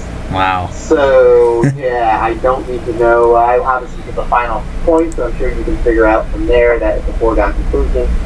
So we get into the final night, and like I said, I kind of. Oh, I'm sorry. I gave. I had it for four and a quarter, but because the crowd was so hot, it bumped it up a half a star for me. I gave it four point seven five. See, I, I liked it, but I wasn't really. I just give it four even, and then Dave Dave said four point two five, so if he gives a four and a quarter as well. Uh, Jay White finishes with 12, Naito finishes with 10. Uh, let's go into the final night, sir. So basically, I know I've talked about it before. So when it's like, all right, I'll get up at 4 o'clock, I'll watch those, the last two matches. Uh, I got up probably about about 15 minutes before my alarm was supposed to go off, and I was like, well, I'm up, and go downstairs. So I go down, now I'm home, I'm home. So I go downstairs and put New Japan World on. The first thing I see is Kenta with the Bullet Club and they're all on top of somebody. And I was like, now, I, I keep hearing, I'm like, I'm a giant fan of Kenta. I'm a apologist to Kenta, he's selling, you know, he's getting good, he's getting, I'm like, oh, he'll win them over, he'll win them over. And people like, he's going to go back to Noah, Noah doesn't want him. Where's he going to go after this? And I'm like, well, from what I understand, he's out of the Destruction for posters. He signed for at least the end of the year.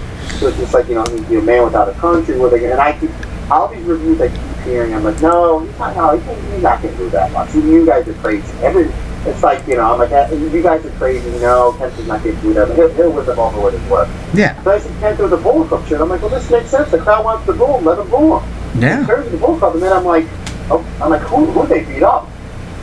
And about 20 seconds goes by, I'm like, oh my god, they beat up Shibata. But I didn't know the whole thing because I literally turned it on and I just entered with a full up germ, everybody standing over Shibata. Yeah. So, you, did you see this whole entire thing play out? Yeah, well, what sucked is uh, when they started doing the thing where uh, Kenta starts turning on. I forget who he beat up first. Uh, oh, Yoshihashi and Ishii, and and they're doing that, and then my feed paused. Like, oh my god, we're already staying up to like what 4:30 in the morning, whatever whatever time it is at this moment, and we stayed up to watch this match. Well, the next match, and then this, and it's like, oh, what's going on? And then it pauses, and I turn back on. I'm like. Shibata, I see the image of Shibata flying through the air doing the drop kick. I'm like, what? Shibata? And then instantly, I like, I was falling asleep. I'm like, I'm up now. And man, he go. looked, he looked great because he he uh. Oh, go ahead. Go ahead. I was going to text you, but I was like, he's on vacation. I don't want to wake him up. I don't know if he's, he's in another room with somebody else. I don't want to wake them up. I'll wait for you to text me. And then it was like five minutes later, like, did you see that? I'm like, up? Yeah, I was like, I'm gonna I'm gonna message him so you don't get spoiled. I'm like, you gotta you gotta watch the ending of the tag match before the last match. But yeah, Shibata, ah. Shibata looked great. Like they had Kenta, like he was just about to cut a promo, and then Shibata comes out and, and forums him. I'm like, wow. And then like he's getting physical. I'm like, he's getting really physical. And he did his drop kicks, and he looks like he didn't miss a day. Like he he wrestled yesterday. And then they gave him a spine buster too. So yeah, yeah, he looks great. So I mean, he wouldn't do that if he wasn't gonna at least try to at least have one match. I went back and watched this partner. He didn't take a spine buster. But didn't he? I thought he did. What did, No, didn't they? because I, what happened was I watched this, obviously watched the tag, I watched the final, girls left, went to the shore. I'm like, I'm up, let me get my gym in now, so it's done and over. Went to the gym, came home, cut grass, and then I was like, I'm gonna rewatch NXT, and I'm gonna watch this whole entire show. And I know, obviously, I was texting you back and forth. And so for, if there was 100 people on social media talking about the G1 final, 60 to 65 we're talking about this angle over the over the actual final. Yeah, which which kind of stole a little thunder from it. But it, did, did they Yeah, do the something where they slammed him down? I, I thought they picked him up and slammed him down somehow. No, because here's what happened. Then I was listening to somebody sent me a thing like Mel, I guess like Meltzer and Alvarez immediately after the show was over. They when they did like a like a, an hour podcast. Like, Okay. I mean, for them it was like three or four in the morning. So somebody sent me the link and they talked about how. It, it, even even in the middle of things, I just got text from Japan. They said Shibata's never going to wrestle again, but they said the person that texted them that they said 90% of the people backstage didn't know that this was going to happen. So if you go back and watch, they said that they were real careful. If you go back and watch it, so Kenta hits the GTS on Ishii, which immediately sets up what the match which they're doing um, same day Yeah, as uh, the. AEW show. So hits the hits the GTS, and then Yoshihashi gets a little bit on Kenta, like fires back a little bit, take him out. He gets on the microphone. Shibata comes out. Obviously, they do a whole deal. So Shibata, he, everybody from the Bullet Club, like when he touched them, it was like something out of a kung fu movie because these guys flew. I mean, they made Shibata look like a million bucks. But if you know Shibata, he hits hard, so it makes sense. So he hits the dropkick in the corner. He goes after Gedo. Um, Kenta locks the choke in on Shibata. He goes for the penalty kick. Go back and watch the penalty kick. Kenta stops halfway through because he knows if he swings all the way, there's a good possibility he'll hit him in the head. Oh, So he okay. stopped halfway running so he can kick him in the shoulder.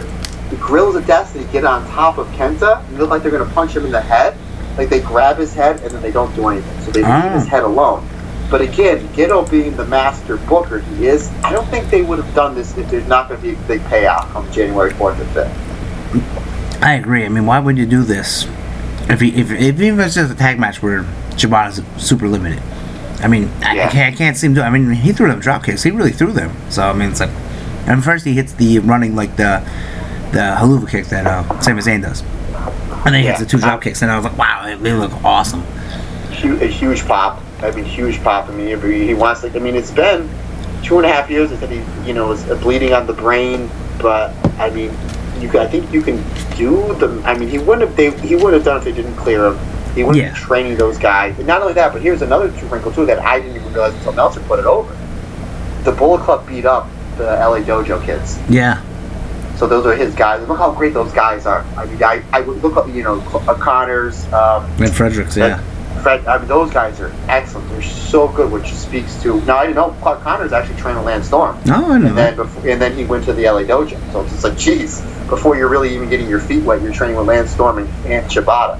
Not too bad, sir. No, not at all. So I, I think they're going to do a match again. They can do a tag match where it'll be Kenta or uh, Shibata and Goto. Obviously, they won the uh, World Tag League a couple years ago and beat uh, Anderson and Gallows at the Tokyo Dome. You do them versus uh, Fale and Kenta or Kenta and Jay White. Or you could do a six man where it'd be Kenta and the Guerrillas of Destiny versus, you know, Ishii, Goto, and, and Shibata. Just have Shibata, do, you know, do his stuff and you stay away from his head. But I, I mean, there's got to be a, pay, a big payoff down the road. Yeah, I, don't think there has to be I don't some. think Shibata, you just use, not unless they're only using this Shibata thing to get Kenta over as a heel. But I think there's going to be light at the end of the tunnel here. Yeah, I think they have to do something with Shibata wrestles, even like a six man, and then be even doing less in a tag match. So I, I gotta Well, do something. I don't think he would have did this if he was never wrestling ever again. You know? Yeah, especially Gedo and Jado being the best bookers in wrestling in the last seven or eight years. I mean, I think I think they have. I mean, they're all about long-term booking. So Yeah, obviously, I think that this this was the plan. This might have been the plan halfway through the G1, the beginning of the G1. Uh, I don't know, but I, I thought this was great. Meltzer, you know, I mean, I know Meltzer is he loves loves the New Japan stuff. He said this was probably the best angle in the last 30 years. I don't get wrong, this is awesome. I, I don't know if it, if it's the I best would angle. I wouldn't say that, but it was really good. But but now you have a guy where literally 24 hours prior to the show, they're like, "Is he to be New Japan after this?" And now it's just like, "Oh yeah." I mean, he's probably the second. I mean, and the Bull Club's cool again. You literally have the best heel all in wrestling and the second best heel in all in wrestling, in my opinion, all of the Bull Club. Yeah, I and, think Jay White's the best heel, and I think Kenta after that. I mean, Kenta's stock just shot right up. yeah, especially and that, that was a smart move too, because like other than Jay White, they really have no clear heel, total heel characters. Because everyone And cheers for mm-hmm. Suzuki. yeah. Next would be Zack Sabre, but I mean, people still cheer for him too. So Yeah.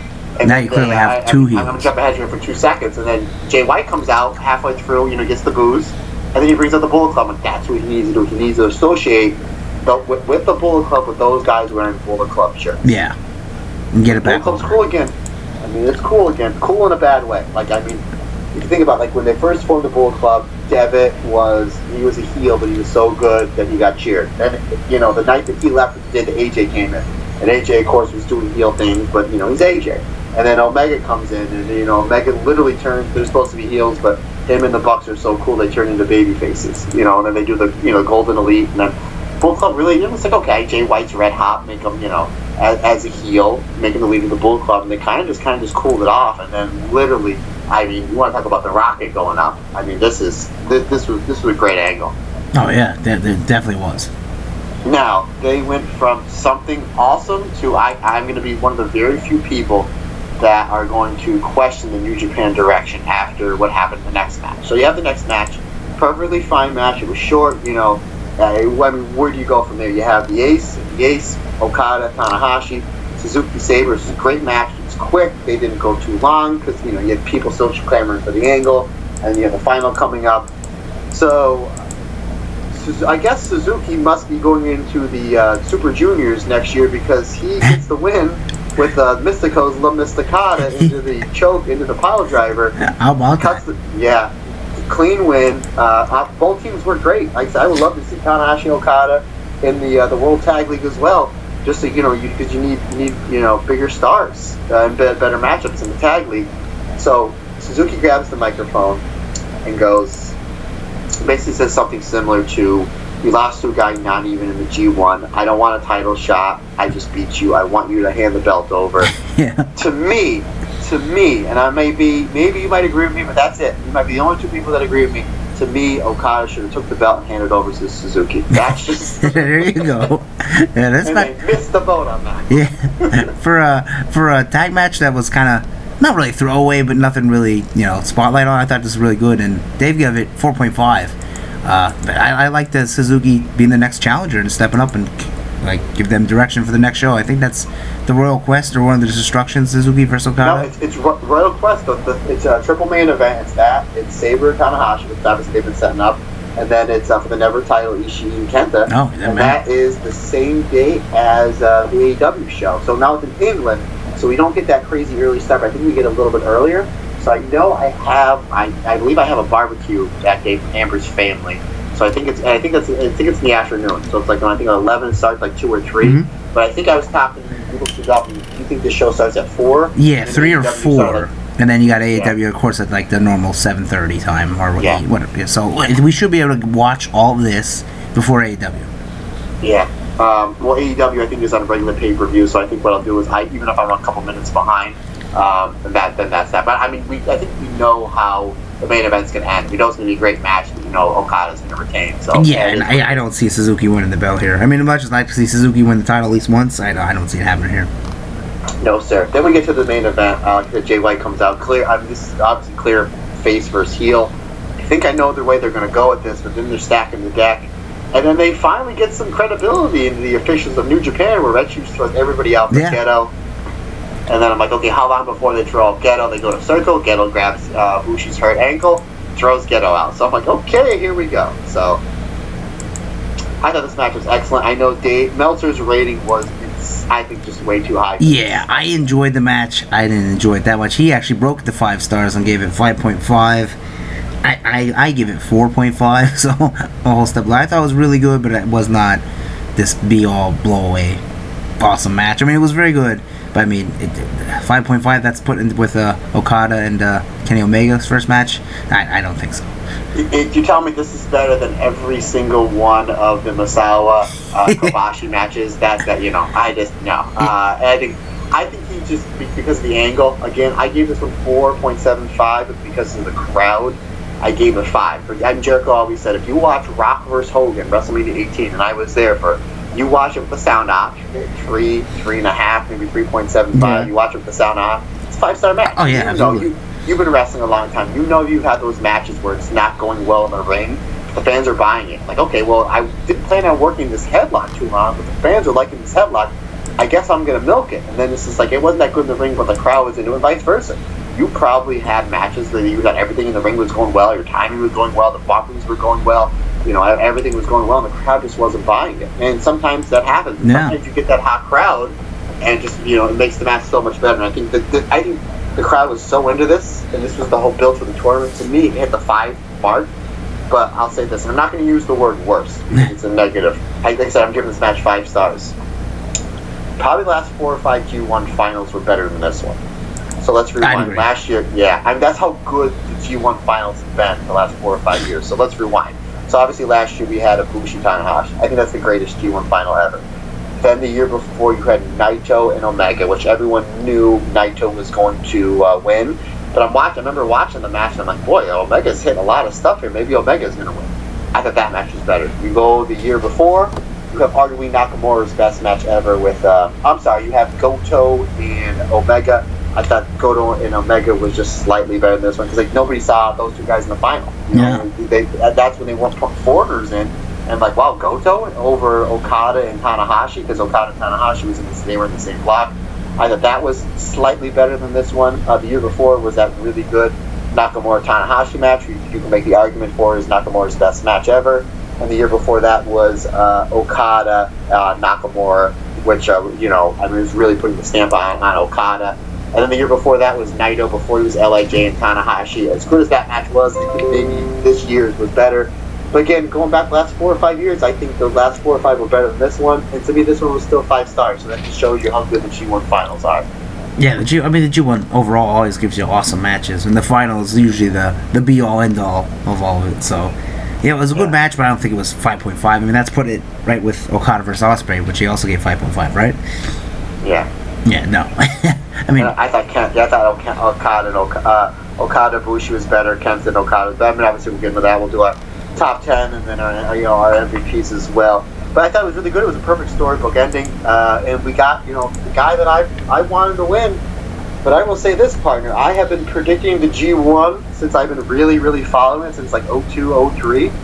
And uh, the only year that before the G1 started, when I look at the participants, that I ever predicted right was two years ago with Naito beating Omega. My wife, at her first try, got it right. he got the whole thing. Yeah, I, She picked Ibushi over Jay White in the final before it started. So here's how it shakes out. I finished now. Just to give you perspective, I have my notes from last year. Last year was a one point difference, which uh, you won. I had 61. You had 62 last year. This year I finished with 57. You finish with 61, so you win. You win the you. So All right. Just tell me which one you want. If you want to wait until uh, Comic Con till you see something, whatever you want, sir. sounds good. How So- about it? Win two years in a row, but Amber technically won.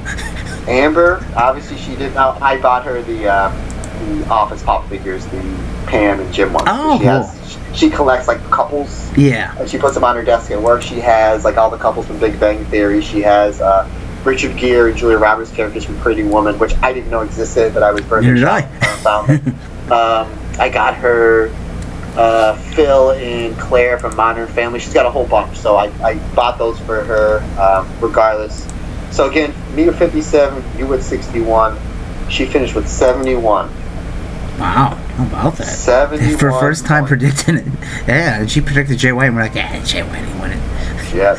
71. I've been predicting this G1 either in my head or on message boards or obviously the second year we did this on this podcast or talking with friends since probably 02, 03, and I've never predicted a. The only one time have I predicted before it started the A block, B block, final winner correct, and she gets in the first week.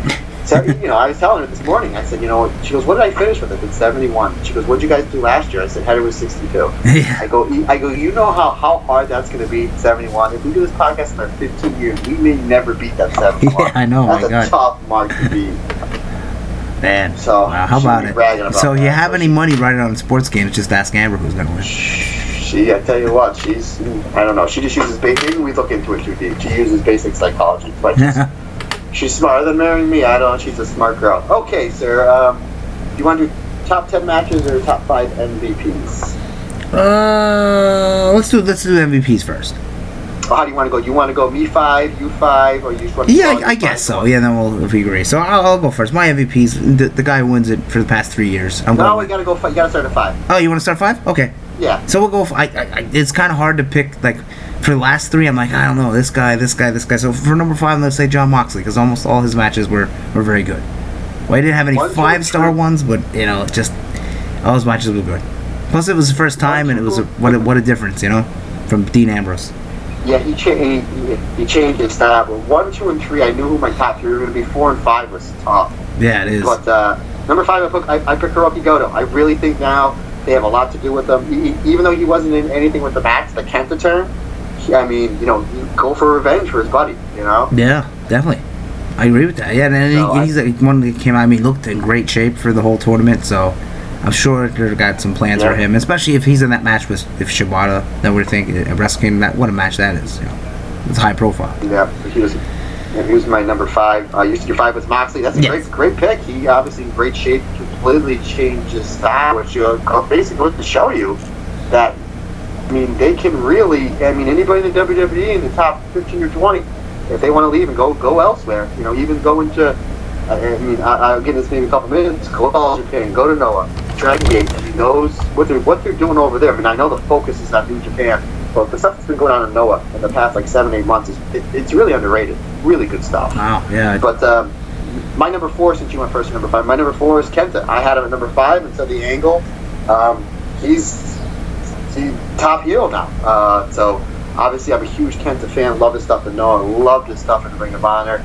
I thought he, a lot of his matches were really, really good. He didn't get the reaction that he wanted to, or maybe then again, maybe they did. Maybe this is what they wanted all along. But my number four was Kenta. Well, yeah, I can't argue with you there. My number four, I'm gonna go Will Ospreay because everything Will Ospreay did this match was. Uh, I don't think this match, this tournament was, was very good. I thought he was gonna do a little more, better point wise than he did, but hey, he still had probably the best match of the tournament, which is uh, Ospreay versus uh, Okada. So that's my number four. Yeah. Uh, yeah, that was a really good pick. Okay, then uh, we'll bounce back to you. Who's your number three? 'Cause I know who your number one and number two is. No, I think I know it's, it's pretty easy. And so you could you could switch maybe two and three, but uh, number three oh, I'm gonna go with Okada because uh, I mean did, did he have one bad match the whole thing? Maybe his worst match was with Fale. So I mean yeah Okada and he had 14 points and he's still the champ and every time Okada wrestles is really good. So that's my number three. Yeah, my number three. These one, two, and three were tough, but uh, obviously I'll have my reason behind it. My number three was Ibushi. Obviously, you know the, the overall winner.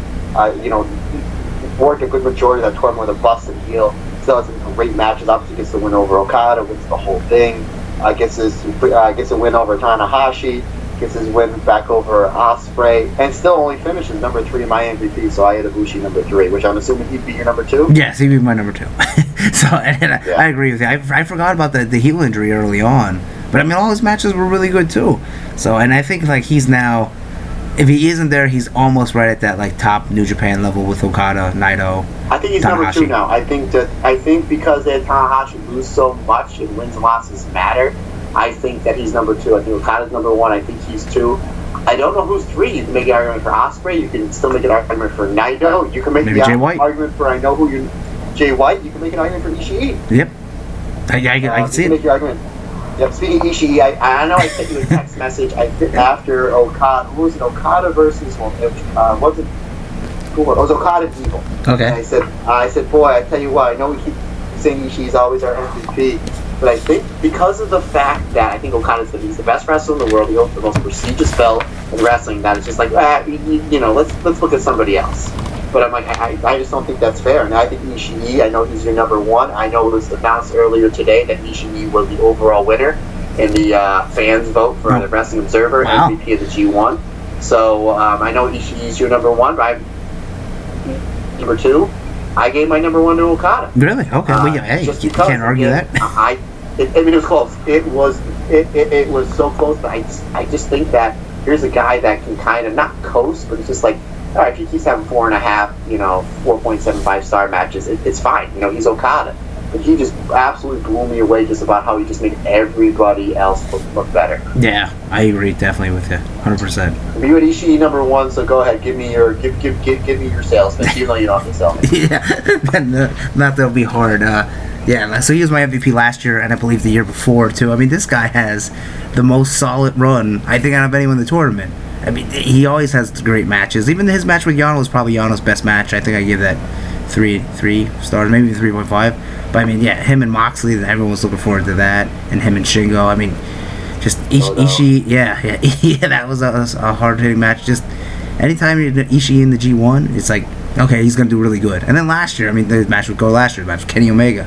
I mean, Ibushi. yeah, yeah, I mean, Jesus, like every year he just kicks ass in the tournament, and it's like this guy needs the world title. I, I can see why he doesn't get the world title because maybe he, you know not so much in the charisma part, but in ring, man, he is awesome. So that's my MVP. The three years strong now. Yeah, I obviously can't disagree with you. I just, I just give this, this slight edge to Okada. Just because, I don't know if it's the charisma or the crowd. I don't think around the crowd is Ibushi, but Okada just connects with the crowd more. And then uh, my one B would be Suzuki. Just because of Suzuki. Okay, there you go. I would say uh, honorable mention Lance Archer because of how uh, he's coming out of this tournament looking way better than he went in. Think about like here's my top five: Goto, Kenta, Ibushi, Ishii, Okada. I did not have Ospreay in it. Nope. I did not have Naito in it. I did. I'm the biggest Tanahashi fanboy. Did not have Tanahashi in it. I didn't have Shingo in it. Neither of us had Shingo. Yeah. In an awesome tournament. Yeah, he had some great matches. So I mean, I mean, when you gotta when you gotta pick the best of the best, I mean, sometimes you know somebody gotta make it, somebody doesn't. So. Yeah. Now, just think about this. King, I, what I'm thinking King of Pro Wrestling is going to look like, because obviously Okada has to defend the title against anybody he's lost to. Now, he lost to Ibushi, but now, this, since they've been doing the briefcase, uh, they started that in 2012. No, whoever's won their block, it's in the opposite block as the champion. So this is the first time that they, that they that they've had the winner go over the champion. So obviously Ibushi's not going to get two title shots. Ah, if they do it, No. I don't care. I'll watch it. Yeah, yeah. So, King of Pro Wrestling can very easily look like Naito versus Jay White, Ibushi defending the briefcase because Jay White beat Naito. Naito's the Intercontinental Champion. They could do that, but they basically Wrestle Kingdom. Ibushi defending the briefcase against The Penta, and then Okada uh, and Sanada again, which I have no problem. That can be King of that. That very that. well could be King of Pro Wrestling. Five. Yeah, I, th- I thought they were gonna go Sanada for the first Okada title defense after G1 just because of that big win. But they're going with Suzuki, which I'm, not gonna complain about that. But yeah, I can see definitely see that card. Well, I think I think they need to do something to keep Okada between now and October because that's when uh, King of Pro Wrestling is. But then you know Bushi uh, is going to have to defend against Evil and then Kenta. But I think you see the Kenta match. I think you know you put Evil match in the main event on one of the Destruction shows. Um, Okay. And then you do uh, and then you do for co-main because they always do those matches back to back like the. Like year that Omega won was like the best King of Pro Wrestling ever because you had Kyle O'Reilly and Shibata for the Never title. You had uh, the briefcase. You had the um, Kenny. Kenny decided to rematch Goto, even though he beat Goto in the finals. He rematched him because everyone said it was a fluke, and then the main event was Marufuji uh, giving a title shot against Okada because he beat Okada in the first the first night. of the G1. So it was like that was like your King of Pro Wrestling. You're like, wow, I thought it was the best King of Pro Wrestling ever. I think this was the top. If you do Okada and Sanada on top, and then a Bushi Kenta with a healthy Ibushi and, and a red hot Kenta Oh, as your co-main event, and then you know Naito. I mean Naito lost a ton of matches. So I mean, I'll, I mean even you do Naito and Yano, it's just like yeah, whatever, it'll be fun. And, you know, the, the, the focus is gonna be on the two last matches. Oh yeah. But you can do Naito Jay White, which I think they'll save for the Dome. You can do Naito and let's see who else did you do? So Moxley. Uh, you can do that there. So yeah, I mean there's we got a lot of stuff from now on in the Tokyo Dome, but I don't think I, I don't think you switch that Tokyo Dome main event. I think you got to do Okada Bushi. Yeah, yeah, yeah, at least for day one. Maybe day two, yeah, if you flip the title, then you do a different world title match. Yeah, for day one, you have to do that. I kind of see that day one doing that, and then Jericho Tanahashi maybe being uh, semi main. Well, you know, here's another thing I was thinking about. Naito, uh, his big thing is he wants to main event the Tokyo Dome. Maybe he main events the Tokyo Dome as the Intercontinental champion. Yeah, which hey, that'd be cool. So I mean, so maybe do him and Jay White on top, and then you do the the attraction match, Jericho to Tanahashi underneath. Yeah, you could do that. So yeah, we'll see what happens. You know, regardless, I will be watching both days at 3 a.m. or whatever it is. Yeah. Let's get into our top 10 matches from the G1. I will start Will Ospreay and Kenta. Okay, you're starting from just whatever. Uh, 10, I'm going 10, 9, 8. Okay, 'cause I, I kind of have mine in order, but not like I have my top ones. Like, kind of put my what I gave five stars. So I'll, I'll start at ten too. But I, I, I was kind of struggling because I'm like, oh, what do I? There's so many good matches here. So I, It's tough. yeah, at the bottom of mine is gonna be Donna Tanahashi versus Ospreay, which was a great match, which I gave 4.5, and that's night uh, 17. My number 9 was Ishii and Naito. Oh, okay, I'm close to you there. That's I got Okada versus Kenta for night nine, and, and that's 4.5. So that's that's my number nine, and then uh, not to jump ahead, but Ishii versus Naito is my number eight. Okay, there you go. Ishii, Yeah. Uh, so then my number 8, I can't believe that, that, that to me this match I thought would be 1 or 2. But uh, just the fact that G1 was so good, I almost got lost in it. It was Tanahashi Okada, the greatest in history of wrestling, was on- only number 8. Yeah, and that was uh, the first night too. So imagine getting Yes, that first night. Uh, so uh, my number seven now, uh, Ishii versus Juice. I thought that match was awesome. That's from night ten. I gave that 4.75. Uh, my number 7 was Ibushi versus Tanahashi. Oh, okay. See, it's, it's it's tough to narrow it down. So it's number six for me. Uh, my, my MVP, and again, uh, was Ishii versus Shingo. Another great match from night 16. I gave that 4.75 as well. Ishii and Shingo was my number 5. My number 6 was Shingo and Naito. Oh, okay. Well, we we uh we flip flopped them there. My, my number five is Shingo Naito. Yeah. So then what's your number 4? Uh, Okada versus Sanada. Now we're getting then down to like the the, the, the really awesome matches. Oh my god, I don't even have Okada and Sanada. Really? Wow. Oh, and that was an easy five star match. Yeah. Well, I already have my list written. Number four was the final White Ibushi. Oh, okay. And number four. Well, no, no, no, no, I'm number three. Tanahashi versus Bushi. Um, I have. I don't think I even have Tanahashi and Ibushi on here. Oh my goodness. Look Yeah, you know that. what? I forgot. I totally forgot, and I, I gotta give it on Moxley versus Ishii. I, I totally forgot. I was like, oh man, I don't even know where to put it in. Tournament is. Um, number three was Okada Ibushi. Okay, number two for me, uh, Kota Ibushi versus Will Ospreay. I don't even know. night oh five. I- yeah, night five, five stars for that this- one. We may have to do a bonus feature we do this because my number two and this number one number two for me were definitely going to be the same. Uh, was uh, Ken, Kenta and Okada. I mean, to me, this was this was Kenta. I love this match. Yeah, I already had I had that as my number nine. So, yeah. and then my number one, obviously, Okada versus Ospreay. That was, I think, the best match of the whole show. Yano and Jeff Cobb. No, Okada Yano and Jeff. Cobb. Taichi and, uh, number one. Yeah, we, we agree on number one. Okada will Ospreay. Yeah, I mean that was that. If someone says go back and watch one match, I'll tell them to watch that one. Yeah, that was mind blowing. Um, well, I mean, I, we kind of did a top five and top ten, but I'm going to kind of just do a bonus top five. Whoa, sir. hey. Give me your top five matches from um, from this past week. From the week, okay. Uh, oh jeez, let me let me think here. So I'll go Io Shirai and Candice, no order. Um, let me let me look at the last two nights here. So there's one. Then I'll throw out Shingo, Shingo and Goto because that was the two. Uh, Brock versus Seth. Let's go AJ versus Ricochet, and then Hmm. Uh, let, let's do that, that three way from NXT with the Dream, uh, Velveteen Dream, and uh, Pete Dunne and, and Roderick. No matches from the G1. No, I, I had uh, well, there's the two Oh. days. I threw in Shingo versus uh, Oh. Goto. Sorry, I was writing. Yeah. I have. Um, I might I get. have- oh, I just seen that. I could have had Tanahashi Will Ospreay too. we'll say that. No, Okada versus Bushi. So there's seven. There's a lot. Yeah, mine would be Brock versus Seth. I, you know, I totally agree with you there. Well, White and Ibushi, Ibushi Okada, uh, Shingo and uh, Goto, and then uh, and, you know I totally forgot to talk about PPW Ring of Honor. I, I guess I kind of got to wrap, I'll kind of wrap it up with it real quick. But the, Yeah. the Ring of Honor tag match that I talked about before we, we went on the air with a Haskins and Bandito versus Gresham and Lethal. I thought that was great. Oh, cool. I had. I'll have to go back and watch it. What was that show? What was the the alright show called? That was a uh, Showdown of the Sun. That was on Friday. Oh, okay. Yeah, Friday night. Man, what a what a loaded weekend it was. Non-stop wrestling. And that, all of it was great. I have nothing to complain. I thought all, all of it was great. You have a, a top five for me? Yeah, I did. So, so uh, this is also wrestling related. So it's all wrestling episode. Give me uh, five guys within possibility that you would like to see in the G1 next year. Like so, you know, obviously don't say CM Punk. but So, so like five, like maybe different people. You yeah, five maybe? different people. So like, obviously we know Okada and Naito are gonna be in it. So five Uh, different people that you know. Let's say, let's say they do their working relationship with Ring of Honor and AEW. Yeah, So yeah, we'll, we'll, we'll do that. Like you obviously can't Let's say go- Roman Reigns, you know, not that you would, but Ric Flair. Yeah. Uh, Charlotte Flair. Let's go with Jay Lethal. okay, ooh, that's a good one. Let's go with Jay, uh, Jay Lethal. Let's go with. I would like to see Jeff Cobb in it again. Okay, Um, I, let's go with. I'm trying to think of somebody from AEW. Let's go with. Uh, Hangman? Hangman Page. Hangman, yeah.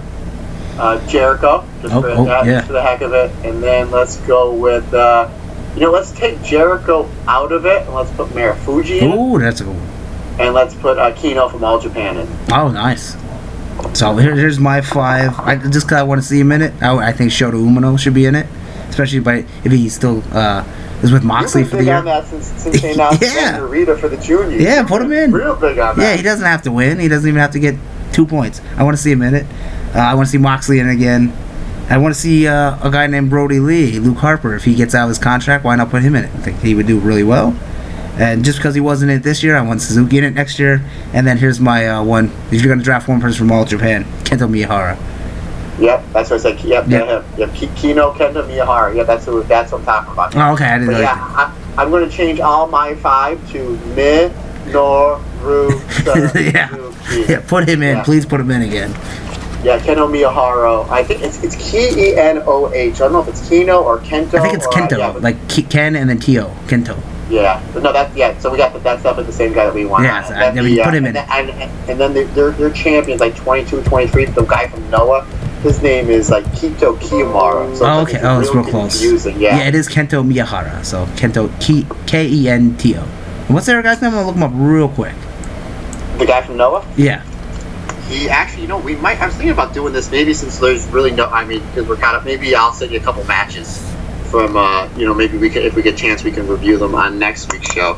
It's uh, I just had it on the old YouTube. Look at what's going on here. Keen. Keen. Uh, yeah, it's Keto. I have it. If you type in K A I T O, and then M- Momoto. K A Y. Okay. K A Y. K A Y. Is that is anything pulling up? Uh, no, I'm getting anime people. Oh.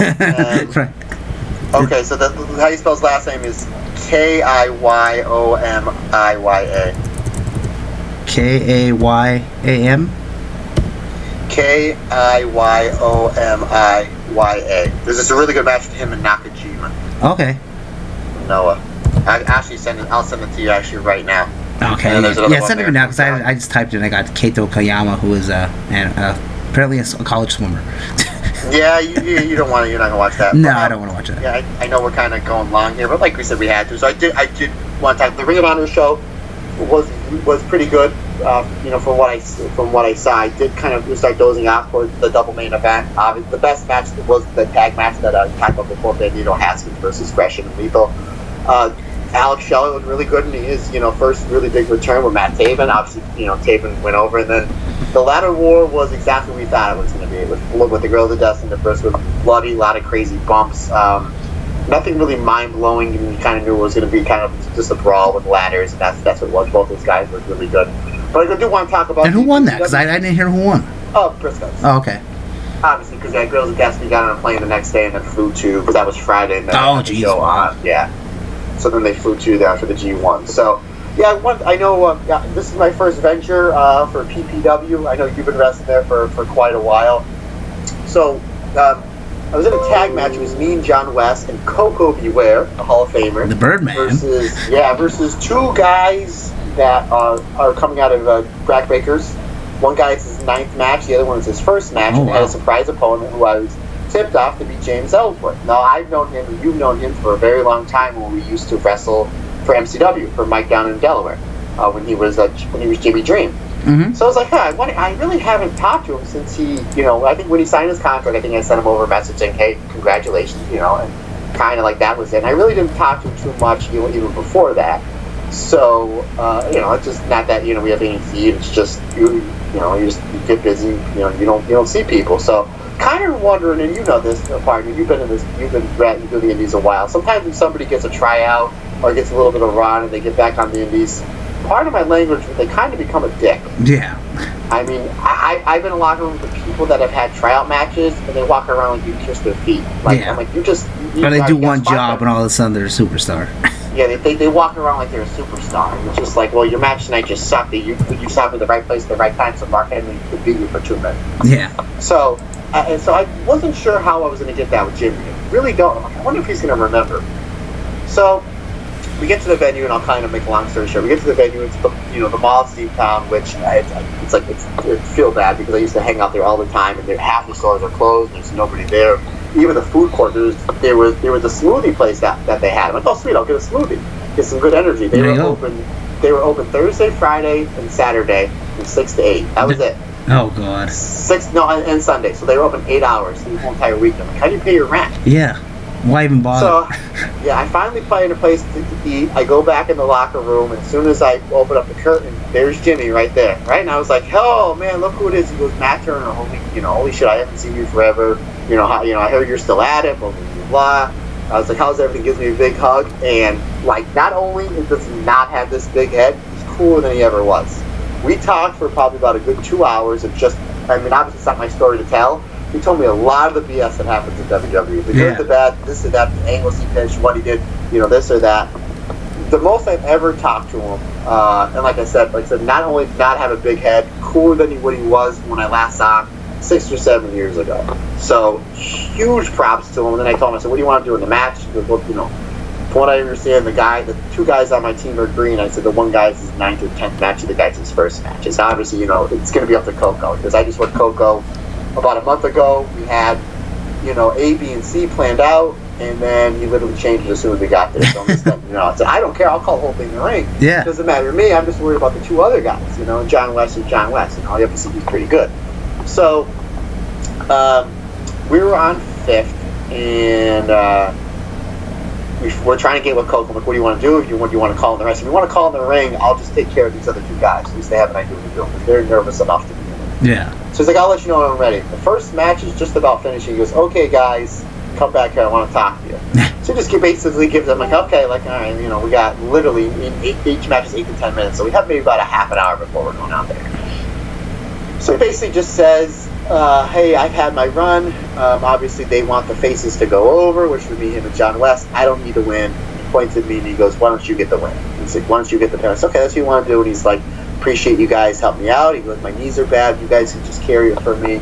He's like, just carry it for me. So he basically to do the basic psychology of the match. And I said, why don't we do this? So I kind of just threw the first thing laid out. I said, you guys want to do it, I said, obviously the stars of this match are you, you know, because you're a Hall of Famer, and Ellsworth, because he's just coming off TV. But here's the thing that I see. And he's like, great. I go, you know, I go to Jimmy. I said, what do you think? He's like, no, man, that works for me. He's like, no problem.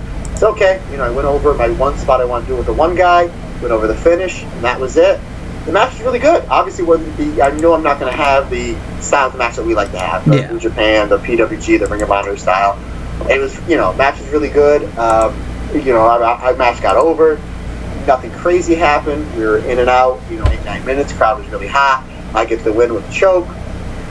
So you know everything gets done. My dad is obviously a big fan of '80s wrestling. My dad was there. My wife was there. My brother-in-law, uh, my yeah, my brother-in-law, my uh, my cousin was there. My father-in-law was there, and uh, my wife was there. Amber was there. Uh, my, uh, my mom was there. My mom rarely comes to shows because she doesn't really like wrestling. She doesn't like me when I'm wrestling because she's afraid I'm gonna do something stupid and get hurt. But it was five minutes from the house. You know, the mall's in town.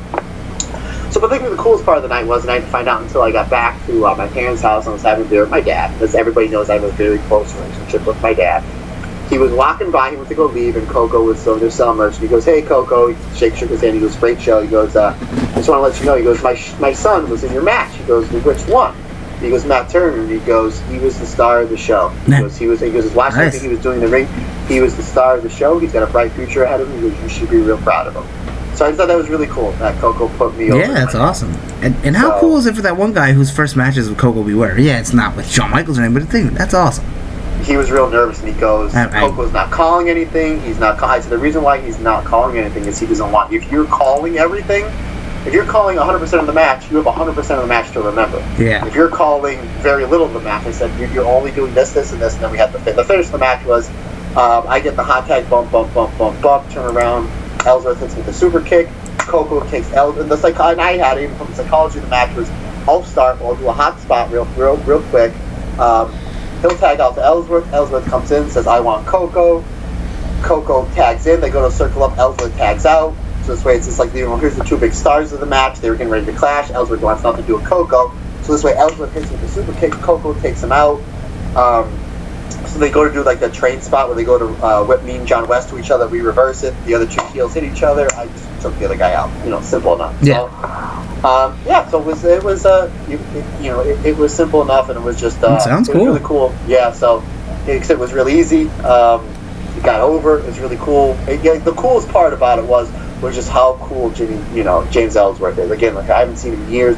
I thought he'd have a big head. He told me, "Let me. If you ever want any extra work, or if you and Header, because I saw you and Header tagging up, how's that going?" Everybody's, you know, that's when I was. I think I was telling you, everybody in the locker room and the fans was just like, "Where's Header? How come they're not tagging you?" He heard the buzz. He goes, "If you and Header ever want to try to get like a, a dark or try, he's like, maybe I can work something out there for you." He's like, "I still have connections there." I was like, "Yeah, you know," we said, well, "You know, we'll, we'll talk." So. Yeah. Uh, and so again, like I said, you, you you know when these people are coming back from tryouts or they come back from a Japan tour somewhere big or come back from the WWE, they can be jerks. Not even close. Ellsworth was just cool, cooler than when I knew him when he was Jimmy Dream. That's he was cool, a pretty down to earth, cool guy. So success never got to his head. So he's just loving life, and he, you know, he's very, you know, hey man, keep in touch. Any way that I can uh, help you out, let me know. And and we actually, as soon as I got there, gave him a hug. He's like, let me, he goes, we gotta get a picture together. No, that's Picture cool. Took, he sent it over to Massive Mike, and then he put it on his Twitter. I put it on my Twitter. As soon as I put it on my Twitter, he full, you know, obviously I have, you know, uh, 2,000 followers. Now I don't even think that much on Twitter. He's got, I think, 100,000 Oh, followers, probably ton, more. yeah. So as soon as he retweeted mine, I think I got something like 50 followers within like How about the that? first like 10 minutes. That's so awesome. That's cool, man. You know, I and, and uh, it, it just shows you how, how great wrestling is. So Yeah, definitely. And, and did you see who's going to be their next show? And I don't mean Enzo and Cass. Yes, I do, and it, obviously you guys know me. I'm a ginormous MMA fan. My all-time favorite heavyweight is Josh Barnett, just because he represents pro wrestling. But he would be one A, one B would be Frank Mir. Wow, how about that? Yeah, Frank Mir going. I seen that. I was like, wow, that's a that's a good get. And that's the Saturday, Yeah. September twenty first. I'm looking at right now. Frank Mir, then Madison Rayne, Enzo Cass, and uh, Austin Aries Austin, too. Austin Aries. So yes, uh, That's a loaded show. Yeah, see what you can do about getting on that show, partner. Yeah, uh, and Rhino. See what you can do. So I, yeah, uh, I, te- I texted uh, our buddy Brad because I, uh, I I left right after his match. I think he was eight of ten or something, or seven Okay, or yeah. nine something. So I left and he got. So I sent him the picture. I said, "Well," I said, "Do you know about this?" I said, "Yeah, they made the announcement. They said that they that they confirmed Frank Lee." He goes, "You would have found out if you didn't leave early." And I said, "Look," I said, "I chose." Leaving early to have beers with my dad, so Yeah. and I think by that decision, and it's not like you know, nothing at show, but you probably didn't miss that much. So No, I know um, Adina Steele was wrestling, and then the main event was Trajan, uh, Mike Mitchell, and Johnny. Oh, well, sure. What's his name? um, Moran, I'm sure that was pretty Moran. Yeah, yeah, sure. I just wanted, I just kind of just wanted to, I, wanted to get out. I just wanted to just kind of just, you know. Yeah, lay, uh, get out and just, you know, go watch the NXT show, and you know, obviously, Trading is a good buddy of mine, and uh, I just where where he's come the last 18 months, leaps and bounds. I can't put him over enough. But all in all, man, this was just a great weekend of wrestling. We said the show was show was good. It's cool seeing Jimmy again, and you know, knowing that I have you know just how awesome he's doing, and just everything that he's done. And, hmm You know, Koko being Koko. And, oh, and so I, I went to leave. I said, Koko, I don't know where Koko is coming from. So I go, Koko, I said, you have a safe drive home. He goes, I'm not driving, I'm flying. Like, oh, big star, you're flying. He goes, come on, Matt, I'm the bird man. You know, That's fun to go on the Birdman. Oh, okay. yeah, but uh, Oh, yeah, boy. I mean, all, all the shows I watched were excellent, and obviously, you know, that show was really good. And uh, hopefully, uh, there's a return to PPW, and hopefully, Yeah. it's, uh, it's you know, teaming up the old blue and gold because. Like I was texting you the other day, I the, the boys and the fans are all asking for it. They're all, where's that? Are they teaming you up? They're all asking for it. So, you know, hopefully it's on the next show with uh, with you know somebody that I've looked up to a long time with uh, Frank Mir. So Yeah, definitely. So we'll, we'll see. shall Who see. knows? You know. we shall see. But all right, partner. Well, I think uh, this is about a good time as any to wrap this. Yeah, up. we're going a little long here. We're over the two hour mark, 204. So I guess if you want to find me on social media, just look me up, Andy Header, on Facebook and Instagram. And then no shows this week, but next week we have the big show at True Wrestling, and that's in uh, Berwick, right? No, no, it's Berwick. No. It's, it's in uh, Bloomsburg. yeah, Bloomsburg. Bloomsburg at the school. Yeah, the Fight for Miracle 4. So that should be awesome. We'll talk more about that. But yeah, that's definitely in next, uh, the 25th. 24th, sorry. 24th, sorry. August 24th. But guys, if you want to get a hold of me, if you want to get if you want to get a Yeti cooler and put some five percent nutrition, there, you just go to five percent nutrition, get some all day you may. Their Southern Sweet Tea is by far the best tasting supplement I've ever had, and uh, you know keeps you cool on these last few warm days of summer, and you get your BCAAs and good go to caffeine. Just uh, go to five percent nutrition, type in the end and save yourself some. Uh, some money in the back end, but guys, uh, G1 wrapped up. Thank you guys so much for hanging with us. We know this is a long show. We knew it would be a longer show. Mm-hmm. Uh, if you got, you know, tell us who your MVPs are. Tell us about what matches you, you know you liked. Uh, your top ten, your top five. Who you want to see in the G1 next year? Yeah, who do you want to see in the G1 next year? Absolutely. Other than Min, Noah, Rose, uh, yeah, yeah. uh, hit us up. Hit me up on the old uh, the Twitter, the Instagram, uh, Matt underscore Turner OF. And uh, hey guys, thanks for uh, thanks for listening. Thanks for tagging along. And from I'm Matt Turner, and he is. Andy Header, and this was episode 62, and we'll catch you next time.